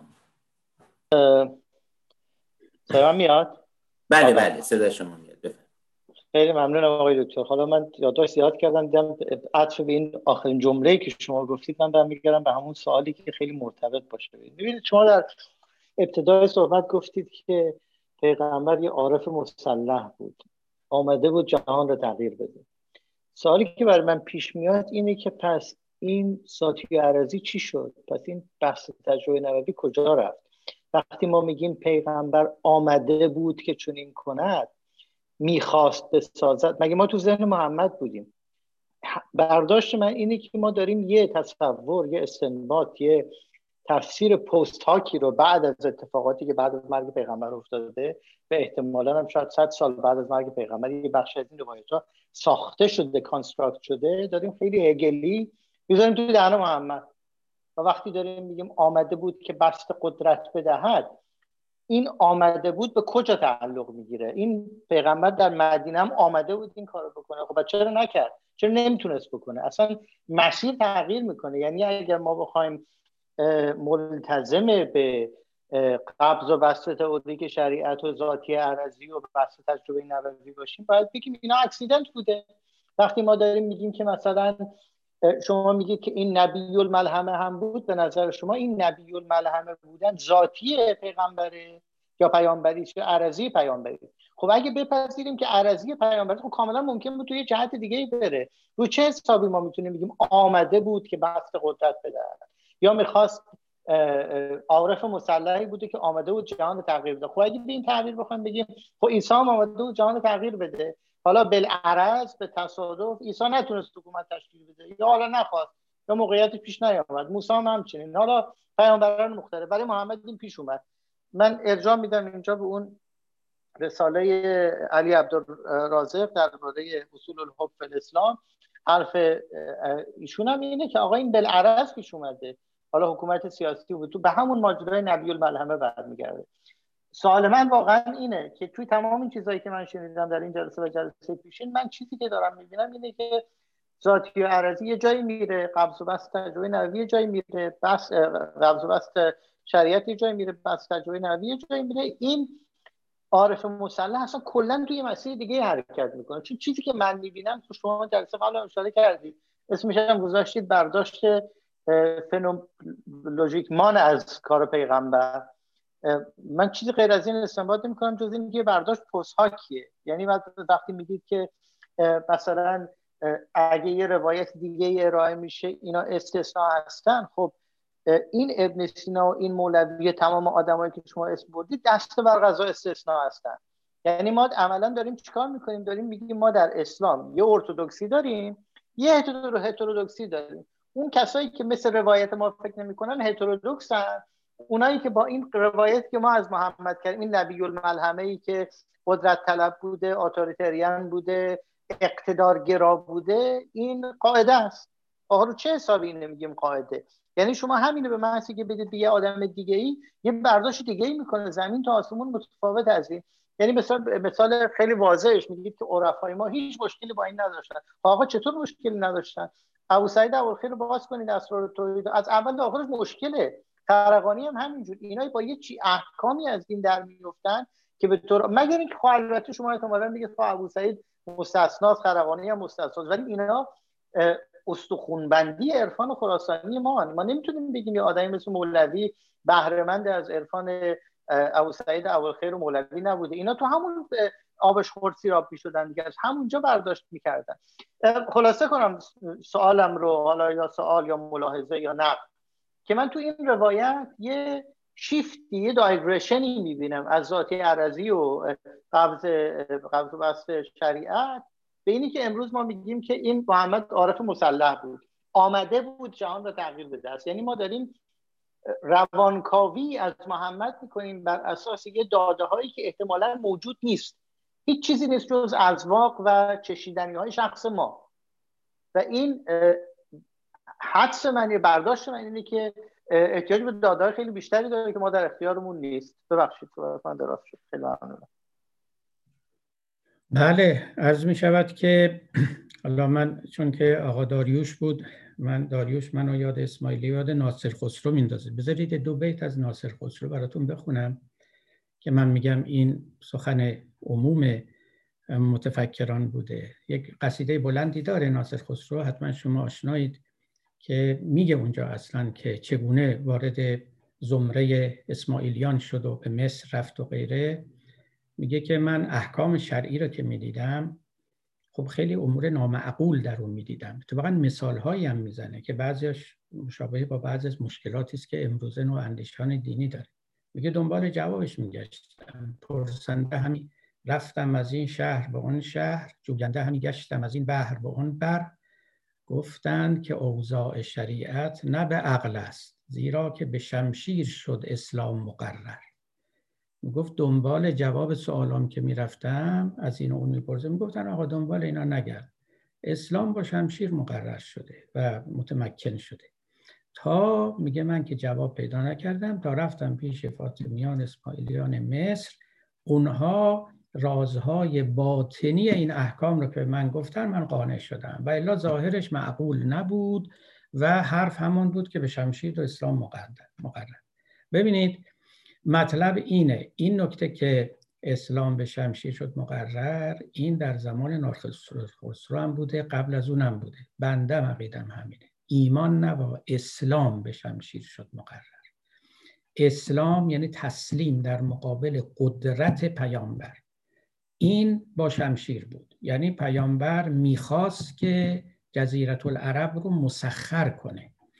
شما میگید دلیلش چه من اول تا اینجا داشتم دلیل می‌گفتم زبان قرآن زبان اقتداره.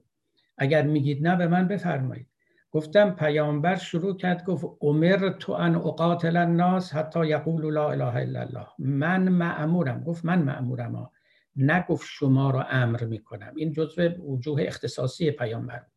من معمورم با مردم بجنگم تا بگوین لا اله الا الله. فاذا قالوا ها اسمو منی دماؤهم. اگر اینو گفتن دیگه خونشون محقون و محفوظه. این که من مأموریتم اینه که خود پیامبر گفت این روایت روایتی است که تو صحیح مسلم آمده تو صحیح بخاری آمده در عیون اخبار و رضا آمده شیخ صدوق آورده مجلسی ها همه نقل کردن این رو. هیچ کدوم هم این رو ناقض نبوت و ناقض اسمت نمی‌دونستن بلکه مقتضای ولایت پیامبر و امر الهی می‌دونستن و یقین پیامبرانه. بدون هیچ شبهی از عارف و عالم و آمی همشون کی بوده که مخالف این باشه؟ مولانا مخالف ولایت پیامبر بوده. من ابیاتشو براتون خوندم. اینا اصلا مخالف اینا. اصلا مولوی که تمام دیانت رو مبتنی بر ولایت می‌کنه. تو صد جوال زر بیاری ای غنی حق بگوید دل بیار ای منحنی. اون دلی که قطب پاک عالم است جان جان جان جان آدم است. دل که گر هفتصد شو این هفت آسمان اندر او افتد شود یا و نهان این چنین دل ریزه ها را دل مگو. الی آخر فراوان تو این زمینه ها سخن داره. کجا اینا مخالف این بودن؟ اصلا که غیر از این نداشتن. من الان خدمت شما گفتم اینکه پیامبر شارعه اصلا معناش اینه. یعنی من با قدرت آمدم و میگم قانون اینه. جان تو در اینجا محترمه در اونجا نامحترمه و خونت اینجا مباهه اونجا محفوظه. مالت اینجا حلال اونجا حرام. این اصلا این قدرت یعنی چی؟ شما دیگه چی می‌خواید اینجا؟ این وقت اخلاقش هم مندرجه در همینه. ذات یا عرضی؟ جناب آقای داریوش عزیز بعد از این ولایت و این قانون میاد. یعنی اینکه پیامبر با ولایت اومده این ذات ذات ذات دیانت و نبوت است. جای بحث نداره. اصلا بدون این نبوتی ما نداریم. او اختیاراتی او وقت نداره. میشه یه آدمی مثل بقیه. وقتی میاد میگه جانتون رو من میگم کجا محترمه کجا نامحترمه این ولایت نبویه. بعد قانون میاره. این قانونش یا کل دیانتش حالا شریعتش هر که هست و پس از او در ضمن قانونهاش ذات یا عرضی پیدا میشه. لذا اونچه که من عرض می‌کنم هیچ منافاتی با اونها نداره. روانکاوی پیامبر ما نمی کنیم البته ما تو کله ایشون نه تو کله هیچ کس نیستیم. ما رفتار رو نگاه می‌کنیم گفتار رو نگاه می‌کنیم. چه گفته چه ادعا کرده چه روشی رو در پیش گرفته. خب اینا رو وقتی که کنار هم می‌ذاریم سرایای پیامبر حالا یه عده معتقدن که دفاعی بوده. من اون دفعه هم عرض کردم به نظر من چنین نشان نمی‌دهد که همه سریه های یعنی اون جنگایی که خود شخص پیامبر حضور نداشتن اینا همش دفاعی باشه. اینا نشون میده که ایشون بالاخره یه عزم خاصی داشت و همطور که گفتم یک اراده معطوف به قدرت داشت و این رو هم عملی کرد. از قضا موفق هم شد. ممکن بود اگر موفق نشه ما امروز ملامتش می‌کردیم. اما به زبان دینی میگیم که این اختیارات رو خدا به او داده بود. تأیید الهی هم همراهش بود. حضرت عیسی شما بهتر می‌دونید انجیل اصلا نشان نمیده که ایشون اولا که خب دو سال بیشتر دوران نشر دعوتش نبود تو این خطا نبود. به هیچ وجه. یعنی واقعا مقایسه بکنید با روش و منش و رفتار پیامبر اینا مطلقا با هم متفاوتن. خودش هم که شریعتی نداشت می‌گفت شریعت من عرض کردم شریعت ایساست بعد پولس هم که 20 سال 25 سال بعد از عیسی آمد و گفت نه خیر اصلا شریعت ما نداریم. مثلا شما اگر نامه های پولس رو خونده باشید صریحا میگه که شریعت موجب گناه میشه. برای اینکه او به شما میگه قانون چیه و اگر تخطی کردی گناه گناهکار خواهی شد. لذا اصلا این رو بذارید که مفهوم ختنه قلب خب مال جناب پولس رسول دیگه. میگه این ختنه که یهودیان اینا رو بذارید که قلبتون رو ختنه کنید. و اینا رو همه رو subjective کرد و شریعت رو برداشت. ولی در اسلام شما می‌دونید دیگه شریعت اصلا رکن رکین تمدن اسلامی بود و بزرگترین تولیدات تمدن اسلامی فقها بودن. و این فقها همین شریعت رو پاسبانی می‌کردن و بسط بسط دادن به چیزی که امروز می‌شناسیم. من دیگه بیشتر از این توضیح ندم. جا رو بر دیگران تنگ نکنم. بله. خیلی ممنون آقای دکتر. ممنونم از آقای دکتر محمدپور. آقای رو این بفرمایید. خیلی خلاصه. بله سپاسگزارم از فرصتی که به من دادین. و اشارات می‌کنم به جلسه اول وقتی که آقای دکتر در مورد دوبال دین صحبت داشتن. یکی شریعت و دیگری طریقت.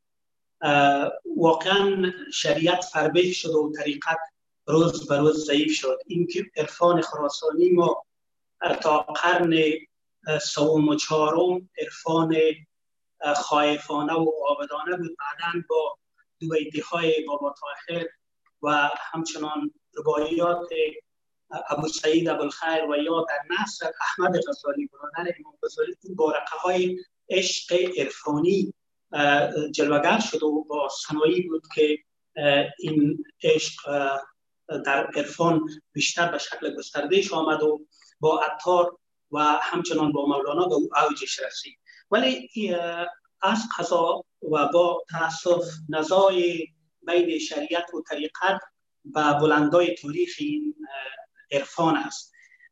و جایی که شریعت فربه بشه و فقیهان اداره امور در, در دست می‌گیره هرچند بار ملامتی را و کسانی که عارف و صوفی بودن هم باید بگذاریم. جایی که ابو سعید ابوالخیر میگه آنچه در سر داری بنهی آنچه در دست داری بدهی. آنچه بر تو از رنج پیشت آید آن را از آن نجهی. این نشان میده آدمی را از اون قدرت و ثروت که اون مبحث کلان است در سیاست دور میداره. خب هر ترتیب ما می‌بینیم که این دود این آتش به چشمان اولا خود عارفان می‌خوره. جایی که مسئول حلاج به چوبه دار می‌روه یا جایی این که صنایع و جامعی و دیگران میآید به خاطر این ایده که در کتاب خود نوشته کردن در نزد فقیهان در بغداد از اون دفاع می‌کنن. پس می‌بینیم این کمبود هست. حالا سوال من از آقای دکتر این است که ما در جهان کنونی و تعبیر دکتر نواخت اینجا تشریف دارن اون عرفان مدرن یعنی کسی که سالت مدرن است و تو هم با اون سلوک دیندارانه که به جهان امروزی هم چشم داره و به امر سیاسی هم می‌پردازد آیا ما می‌تونیم عرفان اون فربهتر بسازیم؟ با وجود که من عرض کردم اون تاریخ نشان میده که این فقیهان و ببخشید صوفیان و عارفان بودن. خود از اون کلام می‌رفتن. هرچند که امام غزالی یا حامد غزالی نصیحت الملوک داره یا سنایی اون کارنامه برخ نوشته که بیشترین رنگی این نشان میده که اینها به امر سیاسی میپرداختن. ولی به شکل دفاعی بوده امر از اینها. اینها با در علیه حکام ظالم میپرداختن. همچنین که بعدها حافظ مثلا شما می‌بینید که اون حالت رندی رو پیش می‌گیره و به همین خاطر می‌بینید ابیاتش چند سویه است. با امیر مبارز دین وقتی که حاکم سالم می‌باشه ابیاتش ابیات بوده که بیشتر کوشش می‌کرده که مواجه این که ابو اسحاق در اون زمان بوده های شاطر می داشته باشه رو این کوتاه کنید. خیلی طولانی دارید صحبت بله. اصل سوال من است که ما در دنیای مدرن امروز که زندگی می‌کنیم حالا من حیث عارف مدرن یا سالک مدرن البته این به شکل عامش من عرض می‌کنم که در اون هم حرف حدیث است. ما می توانیم این بال طریقت را هم بیشتر گسترش بدیم که در پهلوی اون بال شریعت همزمان یک سفر سلوکی خوبتر داشته باشه. آیا این امکان دارد؟ با وجود از اینکه آقای دباغ و دیگران کوشش کردن که هم سویه های معرفتی رو ببینن هم عارف یا سالک امروزی به جهان امروزی گشوده است به امر حتی به امر قدسی گشوده است. آیا این امکان وجود دارد؟ اگر وجود دارد چی راهکاری میشه؟ من حیث کسانی که دل در این چونین گفتار داریم پیش ببریم. ممنون از این وقتی که داده آقای خواهش می‌کنم. والا حالا من خیلی طولانی نمی‌تونم پاسخ شما رو بدم. فقط میگم بله این امکان وجود داره. اما اینکه این امکان رو حالا چجوری میشه محقق کرد خب این یه بحث خیلی مفصلی لازم داره. بیش از بحثم باید در عمل یک کاری کرد. کسانی که می‌توانند باید انجام بدن. ولی من اینقدر رو می‌دونم و عرض می‌کنم که اگر این عرفان این عرفان عشقی بر اسلام افزوده نشده بود. اسلام یه چیزی مثل یهودیت بود یک شریعت خشک بود و احتمالا هم بقا و دوام چندانی نداشت. خوشبختانه این عرفان افزوده شد. ایرانی ها خیلی کمک کردن مصری ها جاهای دیگه و شعر رو وارد کردن. همون چیزی که خب پیامبر نمی کردن یعنی محروم بودن یعنی ممنوع بودن از او. ظاهرا بنا نبود پیامبر شاعری بکنه چون ممکن بود در نبوت او خلل بیفته یا مشابهت پیدا کنه با کاهنان و شاعران و سجعگویان زمان خودش. ولی بعد از ایشون خب شاعران در دامنه اسلام پرورش بسیار پیدا کردند و پیام های اسلامی رو بست دادند و عرفان و تجربه های خودشون هم برای افزودن. اگه اینها نبود یک شریعت خشک کم دوامی بود. الان هم همینطوره. شاید دلرباترین بخش های اسلامی فقهش نباشه. شما امروز بخواید یک کسی رو دعوت کنید به مسلمانی که نمی‌تونید بگید که قوانین تهارت و نجاست یا مثلا قوانین رهن و اجاره توی فقه اسلامی اینه دل او رو ببرید. خب اینا که نیست. چیزای دیگری است اتفاقا. و همونا رو باید بسته بیشتر داد. عرفان ما خب در دل جهانبینی کهن رشد و پرورش پیدا کرده پاراهایش مندگار پاراهایش هم البته آمیخته است. مثل فلسفه ما و چیزهای دیگه به طبیعت شناسی کهن که یا انسان شناسی کهن که از اونها باید پیراسته بشه. این دیگه کار کسانی است که اهل این معنا هستند و انشالله هم عمل خواهند کرد. ممنون آقای دکتر. فکر می‌کنم تا قبل از این دوتا سخنرانیتون اگه از من میپرسیدن که به نظر شما آقای دکتر سروش فکر می‌کنه زیستن مؤمنانه و مسلمانه مسلمانانه در جهان ممکنه. من حتما جواب می‌دادم بله. الان از من بپرسم بازم میگم بله ولی فکر می‌کنم یه مقدار دشوارتره. و این فکر کنم سوالات زیادی هم در این مورد هست. آقای دکتر بازرگان بفرمایید شما.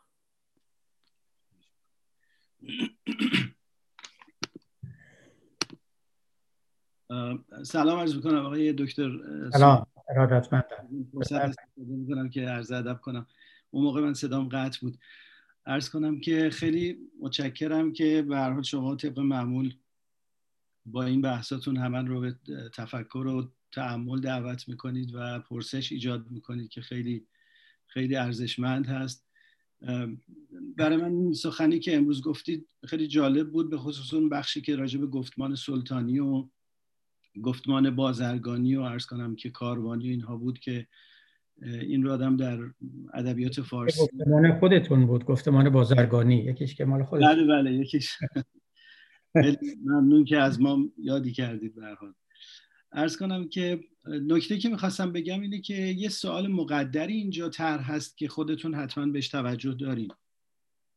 و من فکر کردم که شاید این دفعه بخواید یه قدری روی این بیشتر تاکید بفرمایید که فرصت شاید نشد.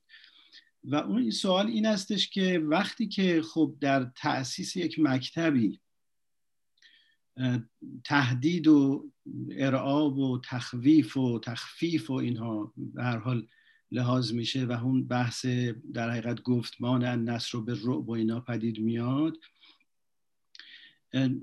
چطور میشه به پیروان این دین گفتش که این گفتمان در حقیقت فقط مخصوص روز تأسیس بوده و حالا باید با این گفتمان فاصله گرفت؟ یعنی می‌خوام بگم که در حقیقت دینی که اساسش و بناش رو ساروج یه چنین مفاهیمی در حقیقت شکل داده حالا چطور میشه به این دیندارانی که دینشون با چنین مسالهی در حقیقت قوام پیدا کرده و برافراشته شده. چطور میشه به اینها گفتش که شما از این مفاهیم در مواجهه با جهان امروز در مواجهه با اندیشه های مختلف در تربیت فرزندانتون دیگه از اینا نباید استفاده کنید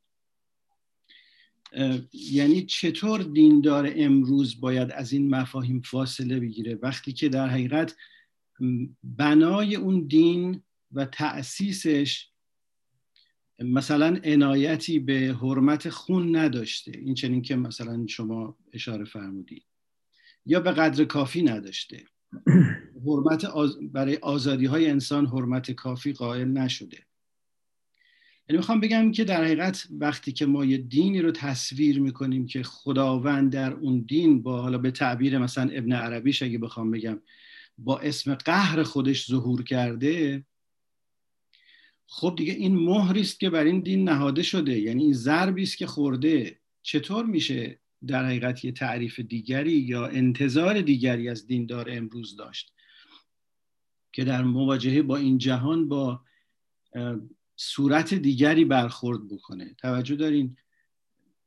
به نظرم این یه سوال مقدری است که به هر حال شاید رو این ارزش داشته باشه که بیشتر وقت بگذاریم.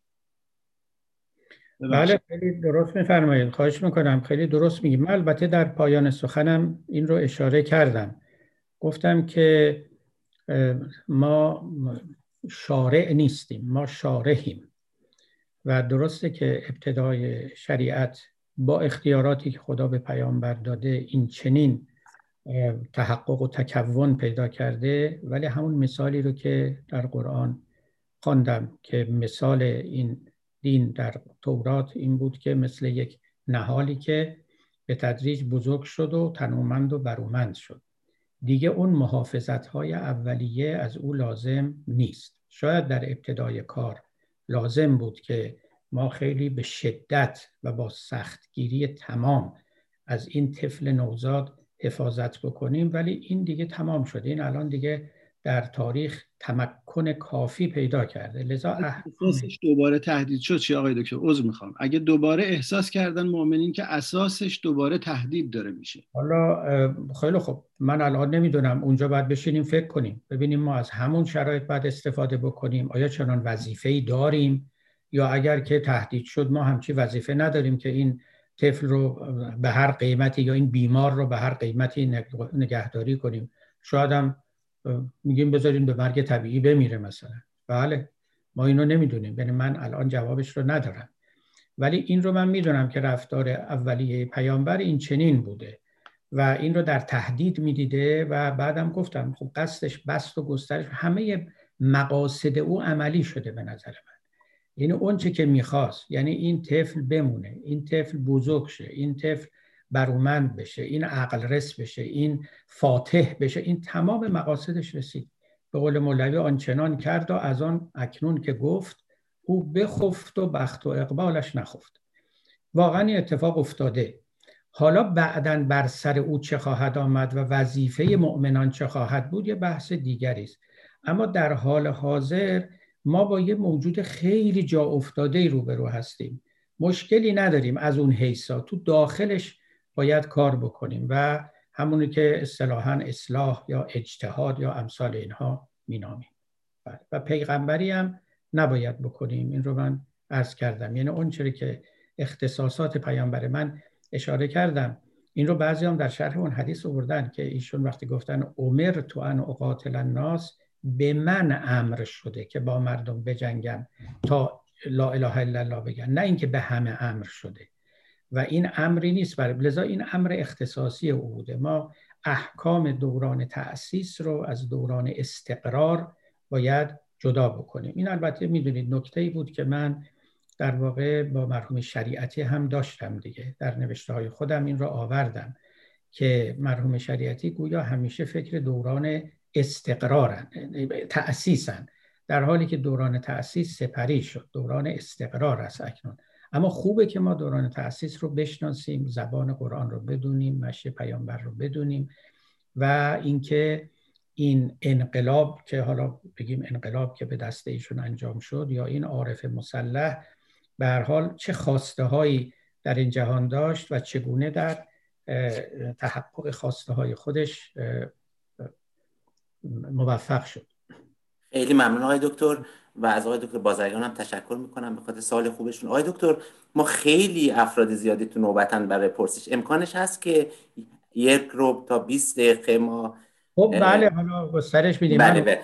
دو نفر بعدی آقای دکتر هوشمند و آقای دکتر حقیقی هستن. من از آقای دکتر هوشمند اول تقاضا می‌کنم که سالشون رو بکنن. بعدش آقای دکتر حقیقی هستن. بفرمایید. بفرمایید. من سلام عرض می‌کنم خدمت آقای دکتر سرود و دوستان عزیزان دیگه. خیلی سپاس گذارم بحثش این هفته شما به قدری متفاوت بود. هم به لازم روش شناختی هم به لازم محتوایی. هرچند در شرح بحث قبلی میکوشیدید. بحث قبلی شما نوعی اون چیزی که جامعه شناسان میگن متدولوژیکال ایتیزم رو مبنا قرار داده بودید. یعنی نوعی وقایع تاریخی رو تفسیر می‌کنید. گویی رد پای از خداوند نیست. یعنی اون که آبرماس هم میگه متدولوژیکال ایتیزم که روش چیز بود و پیامبر فرزند عصر بربریت و جاهلیت بود و طبعا اون همه اون اخلاقیات اقتدار راه پیدا کرده بود. یه ماکیاولی اونجا شکل گرفته بود ولی این هفته خب مسیح چهره مسیح رو هم ما دیدیم. پیامبر ترکیبی از مسیح و ماکیاولی شد. من می‌دونم این بحث شما البته پر دراز آهنگ خواهد بود. دوستان از زوایای هرمونوتیکی از زوایای خانش شما از کتاب مقدس از تورات با شما وارد بحث خواهند شد و همه اینها چالنجینگه. من بحث هرمنوتیکی و بحث خوانش تاریخ ادیان رو مطرح نخواهم کرد یه بحث فلسفی رو مایل مطرح کنم. بحثی که کانت مطرح کرد و اون تاریخ بشر با radical evil رشته شده. کانت می‌گفت که تاریخ برای پاسخ به این آیا با love یا با justice یا با قانون نهادهای اساسی. کانت هم می‌گفت که برای غلبه بر این ما به assistance of God نیاز داریم. دست که من برای تفسیری از کانت.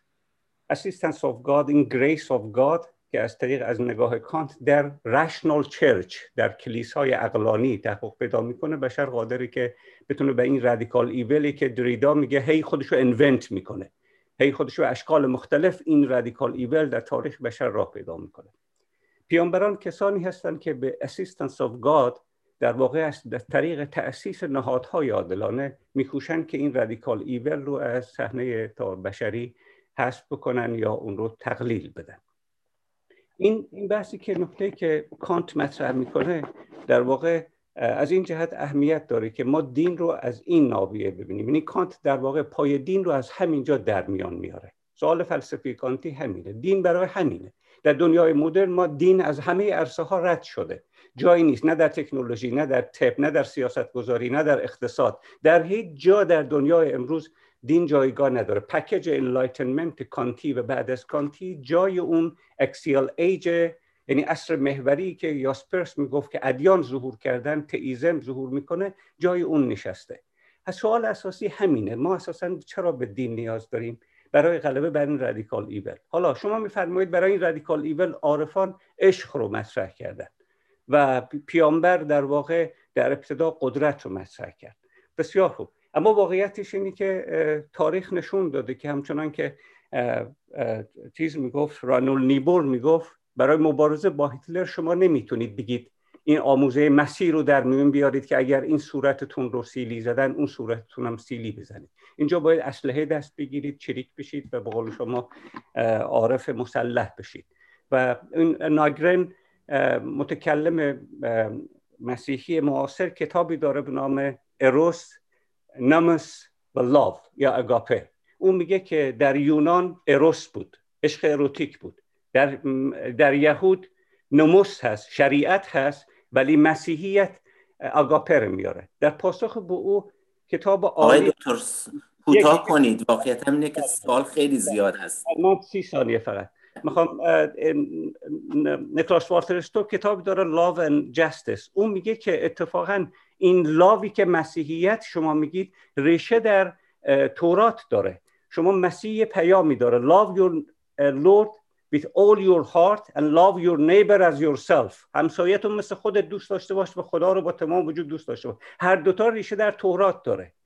یعنی در در لوایان و در به اصطلاح تصنیه اخذ شده. یعنی مسیح تمام بنیادهای عرفانی و معنوی خودش رو از تورات گرفته. همچنان که ماسونی نشون میده که عارفان مسلمان تمام مبانی عرفانی از ذکر فقر غنا حب توحید استقنا بقا همه اینها رو از تجربه دینی پیامبر اخذ کردن. یعنی من عرض من اینه که برای مبارزه با رادیکال ایول عشق و قدرت قانون مدار یعنی بس اینکه پیغمبر از قدرت حرف می‌زنه سوال اساسی اینه آیا این جست لا هست یا نیست؟ آیا این قدرت جست هست یا نیست؟ آیا ما می‌تونیم بنیادهای هیومن رایت همچنان که پاره از دوستان گفتن بحث های دفاع از حقوق اساسی انسان ها و عدالت رو از این لا و این شریعت اخذ بکنیم یا نه؟ اگر نتوانیم این دین قطعا امروز نمی‌تونه پایدار بمونه و نمی‌تونه اون کارکرد اساسی خودش رو که ترانسفورم کردن تاریخ و انسان هست یعنی دگرگون کردن تاریخ و انسان هست رو انجام بده. بنابراین از کارایی خودش در واقع در هیچ نوع کارایی نخواهد داشت و باید با اون ودا ببخشید خیلی متشکر از فرصتی که دادید. من توضیحی ندارم. ایشون فرمایشاتی کردن دیگه به حال. منم شنیدم امیدوارم که بر حال با کوشش کسانی بتوانیم از دین این رو بله اتخاذ کنیم. اگرم نتوانستیم که خب لابد با دیانت بعد خدافزی کنیم. حالا حال من توضیح زیادی در باب فرمایشات ایشان ندارم. ممنون آقای دکتر. آقای دکتر حقیقی بفرمایید. خدمت دوستان جناب آقای دکتر سروش. به حال ایشون پارادایم چهارم دکتر پارادایم چهارم فکریشون رو در تحلیل اجتماع مطرح کردن که بعد قبض و بست و تجربه نبوی و رویا الان تجربه رابطه تکنولوژی قدرت هست و ترویج دین که مطرح کردن که خب من واقعا تبریک میگم به خاطر این شجاعتشون که همیشه پایدای ایشون خیلی بحث برانگیزه. برای بهبود بحث من معتقدم اون چیزی که آقای من باید چیز بیکرم آماده می‌کنم که ببرم اینا رو. به آقای دنی کار کنه میترا. بعدا این شاخه بعدا می‌برم. الان نه. الان دارم دورش خالی می‌کنم. آقای دکتر کمالی شما میکروفونتون رو خاموش کنید. مثل اینا رو بعد خالی کنید آقای دکتر سلطانی شما می‌تونید میکروفون آقای آره، خاموش کنید. وقت ما حساب نکنید آقای سلطانی بله بله. بیرون از زمین. می‌دونم. ولی این اونو لازم نداره. بفرمایید آقای دکتر. بخشید اینقدر جمعیت زیاده من به زحمتیشون پیدا کردم بله. حضور انورتون که عرض کنم خب من تبریک میگم این پارادایم چهارم و صحبت آقای سلطانی هم به نظر من دو تا بخش داره. حالا در سه تا بخش. بخشش مربوط به ادبیات دینیه که اویدنس ها تایید می‌کنه نظر ایشون رو که من پیشنهاد می‌کنم آقای دکتر ادیب و دکتر کدیور در مورد صحبت کنن حالا جلسه تغییر موضوع کنن. آقای دکتر سردی آقای مجاهدی هم می‌تونن همجور گفتن پیشنهاد کردن صحبت کنن. در علوم سیاسی جامعه شناسی بعد یک جلسه هم با گفتگو بشه با آقای دکتر سروش که این اونا تغییر موضوع کنن بعدا گفتگو بشه. به نظر من خیلی بس می‌تونه نقاط قوت و نقاط ضعفش رو در بیاره که به حال گفته بشه. اما سوال من اینه که سال اول من رابطه این من سه دقیقه رو سعی می‌کنم همه رو تون بگم. ببینید بحث اول الان شما یه تصویر جدید دادید. شما پیامبر قبلی شما مردی بود که رویا دیده بود تجربه معنوی بود و اومد اون رو با جامعه share کرد و این share کردن این رویا باعث می‌شد که آدما دورش جمع شدن چون پاسخ به meaning of life بود.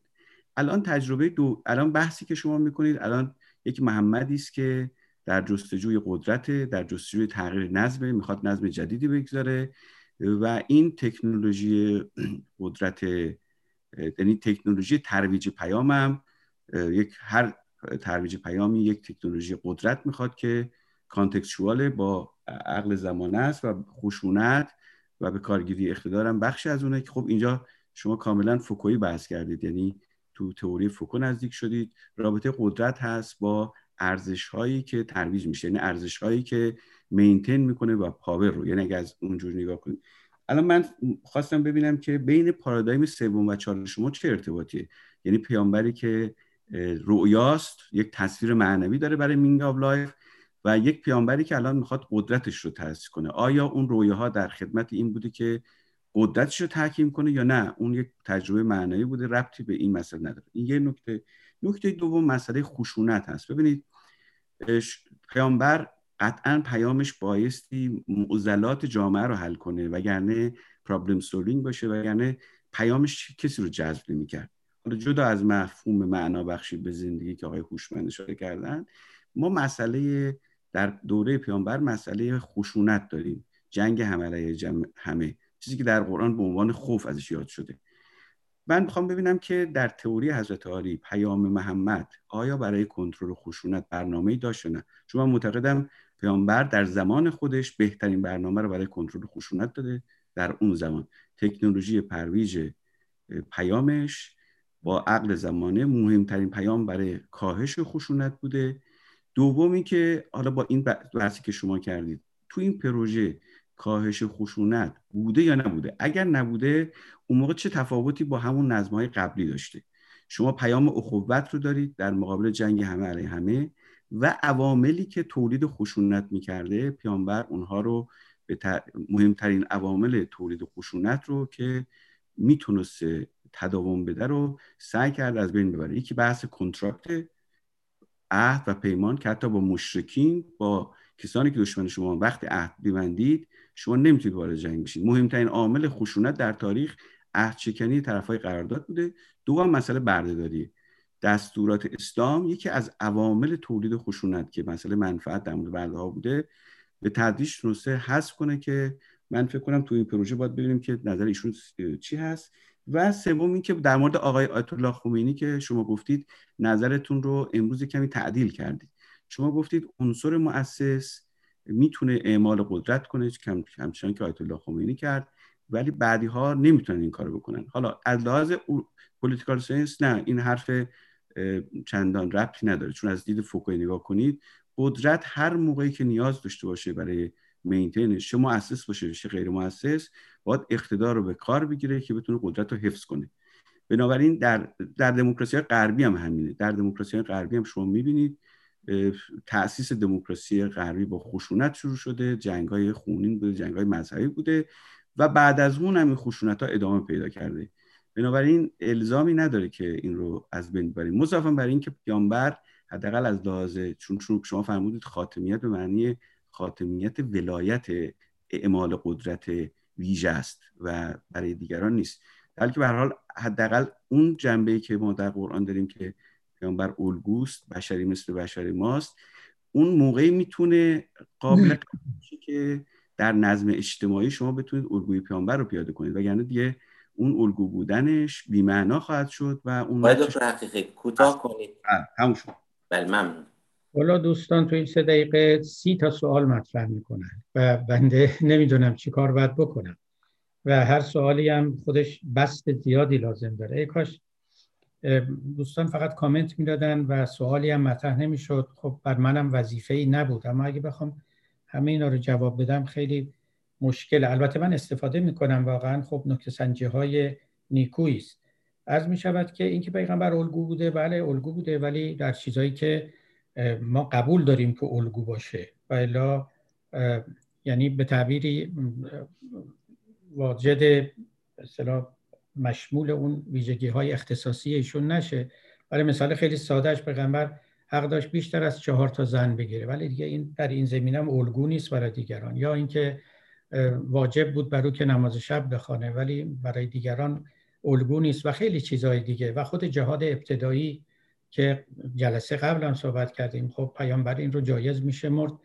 ولی خیلی از فقها خصوصا در شیعه معتقدن که جهاد ابتدایی واجب نیست. یا مثلا فرض کنید که حتی نماز جمعه که پیامبر می‌خواند خب شیعیان معتقدن که بعد از پیامبر و بعد از امامان شیعه دیگه واجب نیست و خیلی از این چیزها هست که اینا رو جزو شؤون اختصاصی پیامبر می‌دونستن. بنابراین الگو بودن در شؤون غیر اختصاصی یعنی هیچ منافاتی نداره. به علاوه پیروی کردن از او پیروی از اخلاقیاتش از قوانینش از احکام شرعشه که اینا هم همه میسر است و همراه با اجتهاد میشه. از اونها پیروی کرد. اما اینکه پیغمبر مشکلی از جامعه رو می‌خواست حل کنه بله خیلی مشکلات رو جامعه حل کرد. خب یادتون باشه من از کردم گفتم بنا به نظر ابن خلدون پیغمبر دو تا معجزه بیشتر نداشتی که قرآن بود یکی حل نزاعهای قبایل متخاصم عرب و ائتلاف دادن بین اونها. طبعا چیزی رو که هیچ کسی به عنوان معجزه یاد نکرده در تاریخ ولی ابن خلدون این رو معجزه پیامبر می‌دونه و یکی از دو معجزش فقط. اینکه در قرآن هم داریم که کنتم علی شفا حفرت من النار فانقذکم منها. شما بر لب پرتگاه آتش بودید و پیامبر شما رو نجات داد و فاصبحتم بنعمته اخوانا. حالا برادر یکدیگر شدید. همین اخوتی که شما اشاره کردید بله از مشکلات یعنی عدم اخوت از مشکلات بزرگ جامعه عربی بود. و این بتپرستی که بتان مختلف قلیبه های قبیله های مختلف رو روبروی هم قرار داده بود خب اینا رو دعوت به توحید کرد و پرستش خدای واحد و بتها رو که برچید با قدرت هم برچید. یعنی واقعا زد و خانه کعبه رو که به اون صورت پر از بت بود همه رو ویران کرد و همه رو دور ریخت و همه رو شکست. اما مسئله خشونت یه مسئله ارز کردم خیلی ظریفیه. این رو ما باید حواسمون باشه. ما در قرآن مواردی داریم. من مطابق نقل مفسران عرض می کنم که پیامبر پاره کارها می کرده ابتدا که گویی خشن بوده. بعدا قرآن او رو نه کرده. یکیش دشنام دادن به بوتان عرب بوده. به خدایان عرب بوده. عموم مفسران رو نوشتن که ایشون این کار رو می کرد ابتدا. و اتفاقا یکی از گله هایی که عرب ها از پیامبر داشتن و اینجا و اونجا می‌رفتن نقل می‌کردن می‌گفتن ایشون به بوتان ما اهانت می‌کنه. بعد از این بود که اون آیات قرآن نازل شد که ولا تسب الذین یدعون من دون الله فیسب الله عدوا به غیر علم. سب نکنید اهانت نکنید به خدایان اینها تا اینا هم بر نگردند و به خدای شما اهانت کنند. گفتن نوشتن به تفسیرها مراجعه کنید که ماجرا این بود که ظاهرا ابتدا پیامبر چنین می‌کرد و بعدا از طرف خداوند نه شد. و این چیز عجیبی نیست. توی قرآن ما داریم مواردی که صریحا به پیامبر میگه اگر ما تو رو نگرفته بودیم حفاظتت نکرده بودیم جلوگیری نمی کردیم تو ممکن بود پای تو در یک جای کجی بگذاری. لولا ان ثبتناک لقد کت ترکن الیهم شیئا قلیلا. اذن لازقناک ضعف الحیات و ضعف الممات ثم لا تجد لك علینا نصیرا. اگر ما تو رو تثبیت نکرده بودیم داشتی به طرف اونها میل می‌کردی یعنی اون مخالفان اون کافران دیگران. اگر این کارو کرده بودی که ما بلایی به سر تو می آوردیم اذن لعذقناک ضعف الحیات و ضعف الممات ثم لا تجد لك علینا نصیرا. یا مثلا در اون جنگ تبوک بود کجا بود که ایده اومدن برای جنگ نرفتن؟ از پیامبر اجازه خواستن و گفتن ما اینجا زن و بچه‌مون بی سرپرست میمانند و چنین و چنان و ایشان هم اجازه داد. که باز در قرآن اومده افل الله عنک لما اذنت لهم. خدا تو رو ببخشد. خدا از تو درگذرد. چرا اجازه دادی؟ چرا رخصت دادی که به جنگ نیاد؟ یه مورد دیگهش موردی بود که آیات مربوط به راه زنان اینکه انما جزاء الذین یحاربون الله و رسوله. ان یسلبوا او یقتل یقطع ایدیهم و ارجلهم من خلاف او ینفروا من الارض جزای راهزنان محاربان با خدا و رسول این است که اینها رو بکشن یا به دار بزنن و دست و پاشون رو از چپ و راست ببرن. این که در قرآن هست. یا نفی بلد کنن. که اخیرا هم در ایران یه سال دو سال پیش داستانی داشت این ماجرا. پس از اون شورش آبان ما عرض می شود که خب مفسران نوشتند که این آیه بعد از اون نازل شد که پیامبر با یه عده‌ای بسیار خشونت کرد. یعنی کسانی آمده بودند و پیش پیامبر رو گفته بودند که هوای مکه به ما نمی‌سازه و در مدینه بودند و و ایشان رو بردنشون به یه جایی بهشون دادن جای خوبی و چند تا شطور رو هم بهشون دادن که شیر شطورها رو بخورن و اینا تقیان کردند و شطورها رو کشتن و بعدم فرار کردن و گویا از اسلام بیرون رفتن. جزئیات داستان یادم نیست که پیامبر علی رو فرستاد و اینا رو دستگیر کردن آوردن و به وضع فجیعی اینها رو کشتن. حتی در بعضی از روایات هست که سمر اعیونهم بعضی جاها هستش که سمل اعیونهم یعنی چشماشون گفتند یا چشماشون رو درآوردن بعد از اون که این آیه نازل شد که ببین با محاربین با خدا و رسول فقط این کارا رو بکنید. یعنی به دارشون بزنید و دست و پاشون رو ببرید با راه زنان. این محاربان هم در اینجا عمدتا بر راه زنان تطبیق میشه. یعنی بیش از این خشونت نکنید. این چیزها رو ما در تاریخ تفسیر داریم. مفسرین اینجا آوردن. لذا این درسته که پیامبر هم پاره از خشونت های شخصی رو کنار نهاد هم پاره از خشونت های اجتماعی رو از طریق اینکه قبایل متخاصم رو اعتلاف بخشید. و البته مثلا در مورد قصاص اینکه کسی کشته می‌شد خب می‌دونید شیوه بعضی از قبایل عرب این بود که از طرف مقابل فرزن چند نفر رو میکشتن.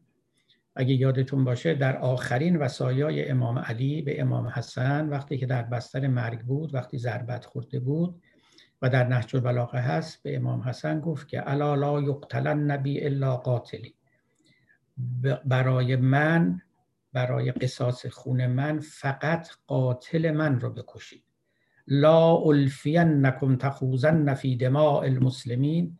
نبینم که بروید و دست به خون مؤمنان و مسلمین بکشایید و یقولون قتل علی. بدید بگید علی رو کشتن علی رو کشتن از دم بی محابا افراد رو بکشید. این شیوه ای بود. می‌کردن این کار رو. لذا علی در وصیت خودش در بستر که افتاده بود در نهج البلاغه هست که لا یقتلن نبی الا قاتلی. به امام حسن گفت گفت مواظب باش. برای خاطر من و به قصاص قتل من یک نفر بیشتر رو نکشید که همون ابن ملجم البته ایشون گفت اگه عفوش کنید بهتره با. ولی گفت اگر هم می‌خواد به قتل برسونید فقط او باشه. نرید همه رو. این کارو می‌کردن عرب ها خب قرآن اومد گفت که نه نکشید البته گفت و علل یعنی گفتش که در آیه قرآن هست که اگر که حتی عفو کنید قاتل رو بهتره. و امثال اینا. این چیزا بود. بله جلوی بعضی از این خشونت ها گرفته شد. و در مورد مثلا خشونت های خانوادگی همینطور بود و امثال اینها. منتها خب دیگه رسوم اعراب هم یه چیزی بود که همش رو یک شبه نمی‌شد عوض بکنن. ببخشید من آقای خمینی رو نگفتم ایشون مؤسس بوده. گفتم می‌خواست مؤسس باشه. هفته پیش گفتید مؤسس بوده چون مؤسس انقلاب بوده. مؤسس بله. بله, بله. گفت اون قدرت برای تحکیم انقلاب لزومی داشته ولی دیگه بعد از اون تداوم خب الان شما دکتر ای پروژه خشونت رو اینجوری تعریف کردید شما باید بگید که پیامبر پروژهش کاهش خشونت بوده. من چون من معتقدم پروژه پیامبر چه در حوزه اجتماعی چه در مورد practice دینی کاهش خشونت بوده. شما وقت باید بگید این رابطه اون رویای پیامبر. پیامبری که با رویا پیام میاره و پیامبری که می‌خواد اقتدار بچینه این دوتاش چیه؟ و اگر این چیزی که الان شما میگید هست اسلام چه ویژگی خاص داره که پیامی داشته باشه اصلا برای دنیای مدرن؟ یه کودکی است که دیگه بزرگ شده و بذارش کنار. ببینین من در این بحث ما اینجا شما چیزا رو با هم مخلوط نکنید خواهش می‌کنم. ما اینجا نمی‌تونیم در اسلام بکنیم. به کسی بگیم اسلام این چیزای خوبی داره بیاد مسلمون بشه یا بعد این این صحبت ها اینجا مطرح نیست و بنده این قصد ها رو ندارم. ما فقط داریم تحلیل می‌کنیم تاریخ اسلام رو و پیامبر اسلام رو. اسلام اگه برای بعضیا جاذبه داره بیان مسلمون بشن. اگه نداره بذارن برن. بعدم همطور که می‌دونید عموم ادیان با شیفتگی یا با ارعاب آغاز میشن با تقلید هم تداوم پیدا می‌کنن. اولش حالا به هر دلیلی یا مفتون کاریزمای پیامبر میشن یا مرعوب ارعاب او میشن یا مرعوب منطق او میشن هر چه که هست. بعدم یه نسلون هست که این دین رو پیدا کردن بقیه هم دیگه به تبع اونها مسلمون میشن مثل بنده و شما. خیلی اینجا من بحث بر سر این ندارم. اما این رؤیای پیامبر با این اقتدار او ببینید دوتا اصلا دستشون در دست همین. اصلا یه چیزن. این رویای پیامبر همون پیامبریشه همون ولایتی است که به اون میده همون که به اون یقین میده به اون که تو پیغمبری تو ولایت داری تو مالکیت داری تو بر جانها تسلط داری تو بر مالها تسلط اصلا اینا همون اینا دو این چیزها.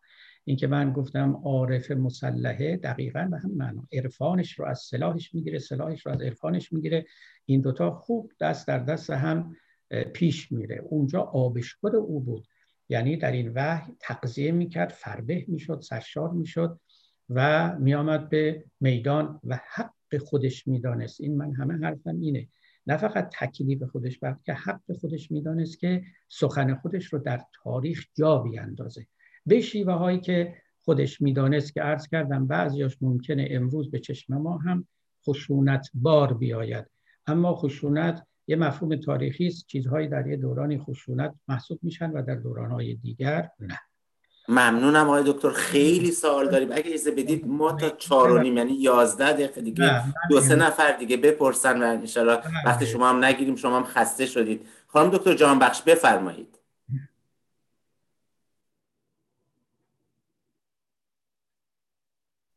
خانم دکتر؟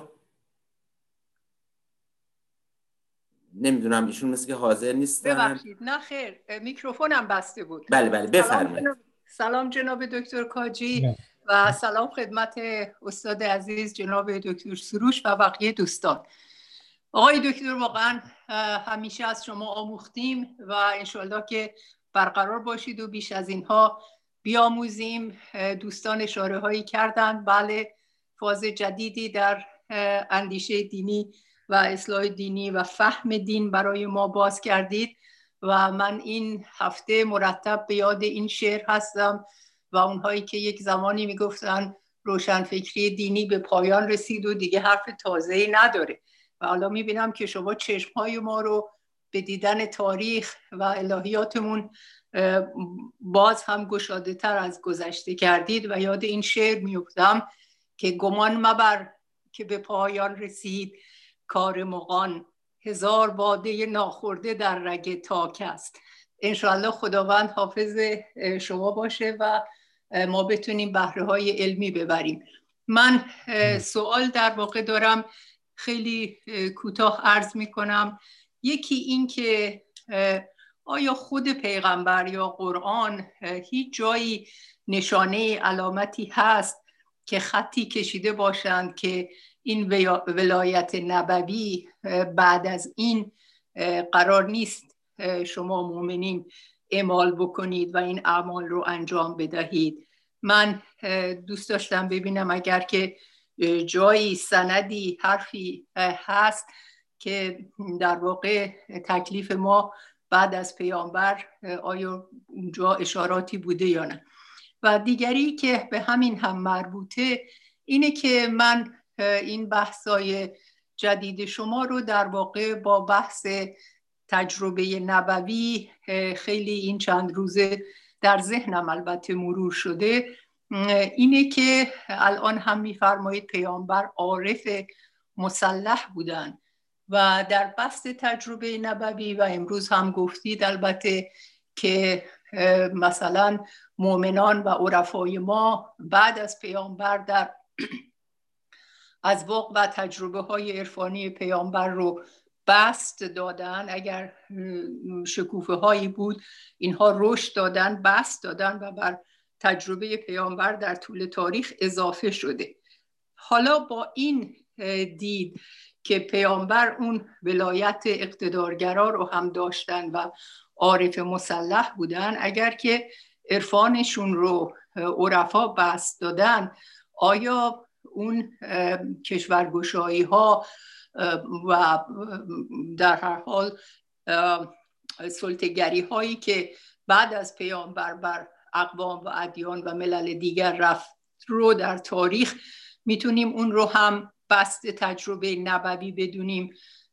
حالا اون توسط عارفان این توسط حاکمان و فرمان روایان مسلمان و خلاصه این رو چطوری می‌تونم جزء بست تجربه نبوی بیارم.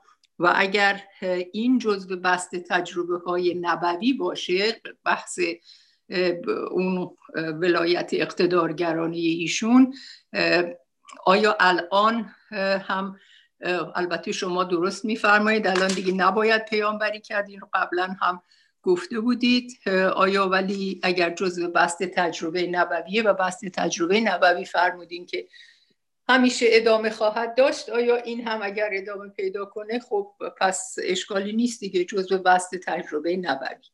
ممنون میشم توضیح بفرمایید. سپاسگزارم از وقتی که دادید. جناب کاجی. ممنونم. شما این دومی رو چیز کردید من اولی از ذهنم پرید. اولیش چی بود اون؟ اولیش گفتم آیا نشانه ای جایی در بله، بله. قرآن یا حرف پیامبر هست که این فقط مختص منه و شما یعنی تأکیدی که روشن باشه. نه مثلا شما الان از این مکررن تاکید می‌کنید که من معمورم به این کشدار و قتال نه اینکه شما هم این کارو بکنید ولی آیا سراحتا جایی چیزه؟ یعنی ما چه نمونه ای داریم و که از کجا این خط کشیده میشه که بعد از ایشون ولایت نبوی نباید تکرار بشه توسط مؤمن بله. والا ببینید بله خیلی ممنون. سوال خیلی خوبی است. ببینید من در سخنانم هم گفتم تنها چیزی که ما داریم های مفهوم خاتمیت پیامبره.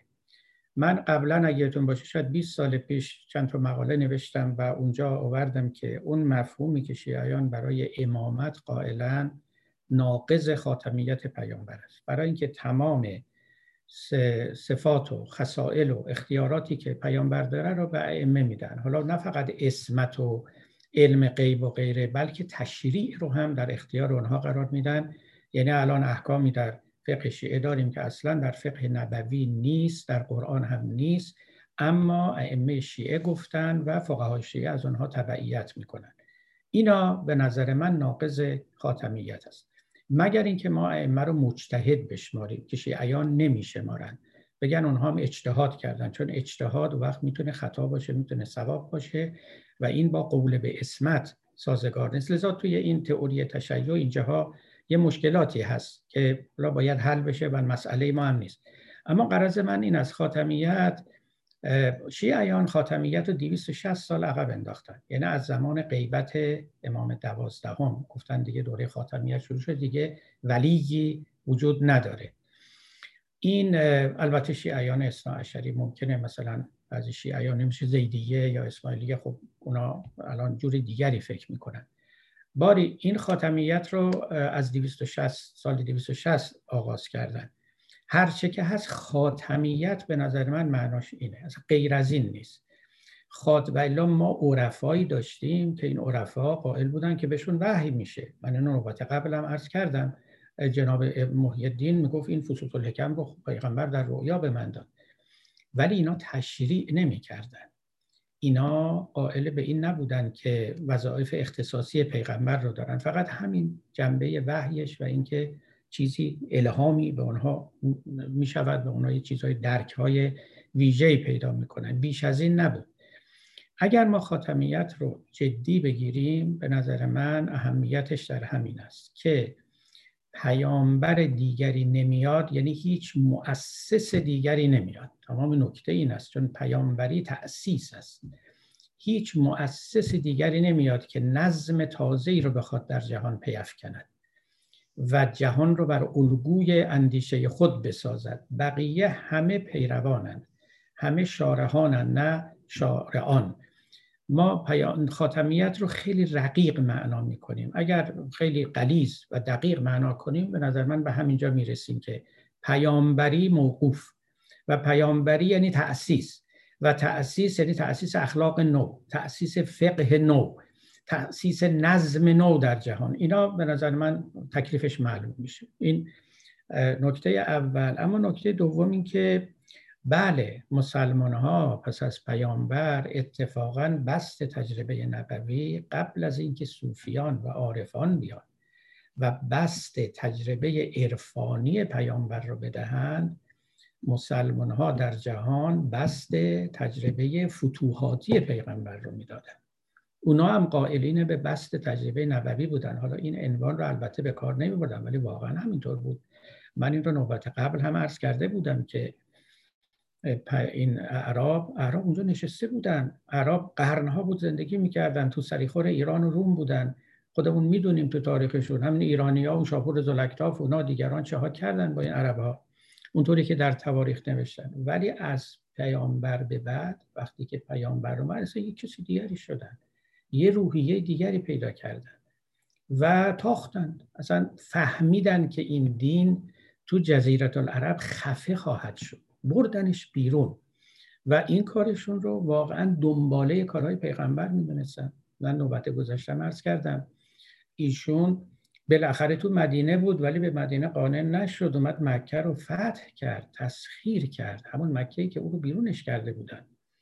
بعدا ایشون در اواخر عمرشون سال نهم هجرت و دهم هجرت یکی دو تا لشکرکشی یه لشکرکشی بزرگ کردن به نزدیک بیزانت و روم. البته ناموفق بود ولی بعدا دنبال ایشون خب عمر روان شد خلیفه دوم رفت و تا خود اردن رفت و جنگجویان اونجا رو فتح کردن و در زمان معاویه که اصلا از طریق دریایی می‌خواست که بیزانتیوم رو شکست بده که نتوانست نیروی دریایی بزرگ معاویه تولید کرده بود و همچنین و همچنین اصلا این بست و کشورگشایی و فتوحات اینا رو گرچه که رسم زمانه بود گرچه که هیچ پادشاهی رو کسی ملامت نمی کرد به خاطر اینکه کشور گشایی می‌کنه چون اصلا مرزهای تعیین شده ای وجود نداشت. چون همین ایران ما که خب یه عده میگن عرب اومدن گرفتن میگه خود این ایران ما خیلی جای دیگر نگرفته بود.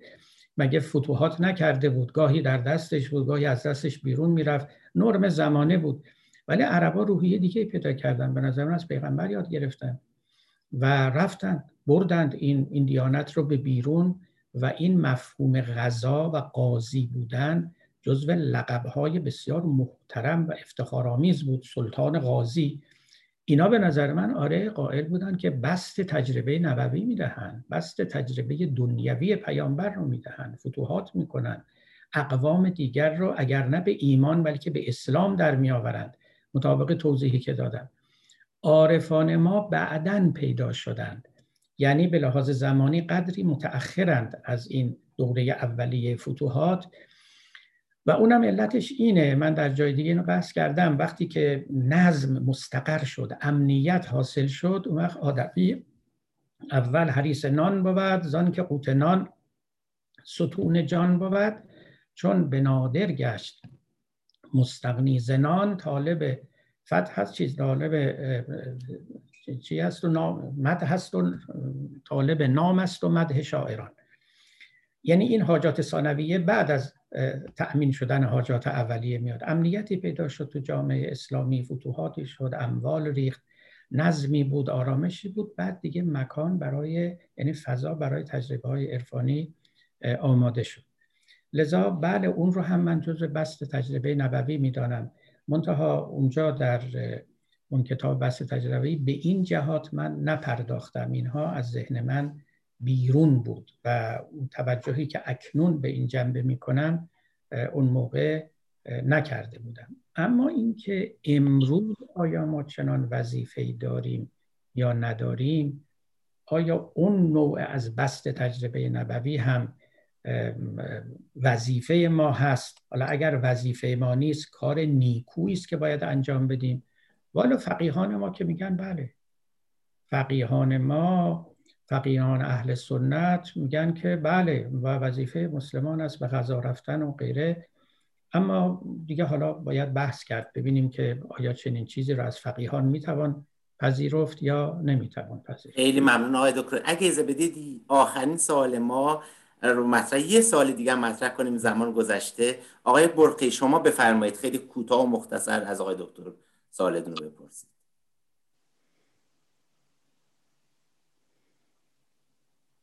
آقای برقی ببخشید تا من با آزاد کردن طول کشید. خواهش می‌کنم. سالم چون من نه در تخصص خودم می‌بینم که درستی یا درستی نظرات رو به چالش بکشم. ولی از یه زاویه دیگه نگاه می‌کنم. دکتر سروش در طول این سالها من دیدم محققین دو دسته هستن. یه محققی فقط تحقیق می‌کنه اصلا براش اهمیت داره کسی گوش میده یا نمیده. اون میگه. یک محققی به مسائل اجتماعی توجه داره. دکتر سرو به مسائل اجتماعی نشون داده کاملا توجه داره و مسئله رو در زمانی مطرح می‌کنه که لازم می‌دونه. من استنباط من اگر درست باشه از صحبتیشون اینه که رفتن به سوی هر نوع حکومت اسلامی به هر شکلش دموکرات غیر دموکرات به هر شکلش که می‌خوام برقرار بکنید گیر همون مسئله دین اولیه اسلام خواهد افتاد و بدون رو در داعشی است بنابراین باید اون رو به هر شکلش گذاشت کنار. نه مقدمه در نه این رو من استنباطم از صحبت ایشون بود. ولی این آخری من یه ذره گیج کرد. ایشون گفتن فقه نو و اقتصاد نو اخلاق نو اینا هم نمیشه. دنبالش رفت. یعنی آیا بازبینی اینا هم نادرسته من این رو متوجه نشدم. سوال من برای معین خواهد خیلی ممنون. فقه نو یعنی از بیخ و فقه نو بیارید یا اخلاق نو. ولی شما اصطلاح به کار بردید. من به کار نبردم. شما فرمودید فقه نو اخلاق نو اقتصاد نو. آیا مقصد این که ترمیم بشه اصلاح بشه یه چیزی نو بشه. نمی‌دونم. من تو ذهن شما نیستم. آیا اون رو هم مثل حکومت دینی نو به هر حال فاتحهش رو می‌خونید یا اینکه نه؟ نه نو که گفتم یعنی تأسیس یک فقه نو. یعنی از بی و بن.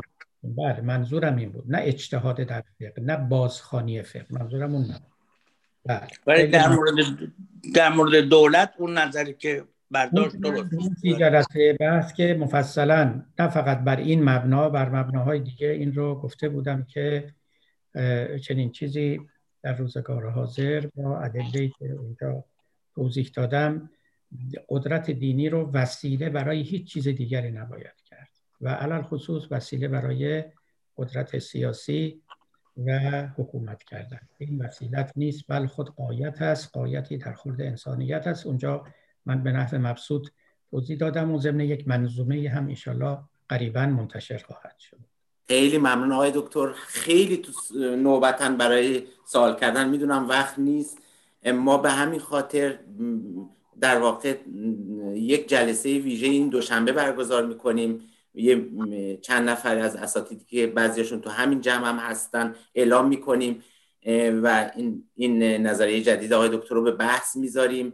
زمینی که همونجور که آقای دکتر سلطانی گفتن اصلا شکل و شمایل جلسات ما یه مقدار تخصصی تر خواهد شد و شکل میزگرد خواهد گرفت. خیلی خیلی ممنون از همه چه ساعتی هست؟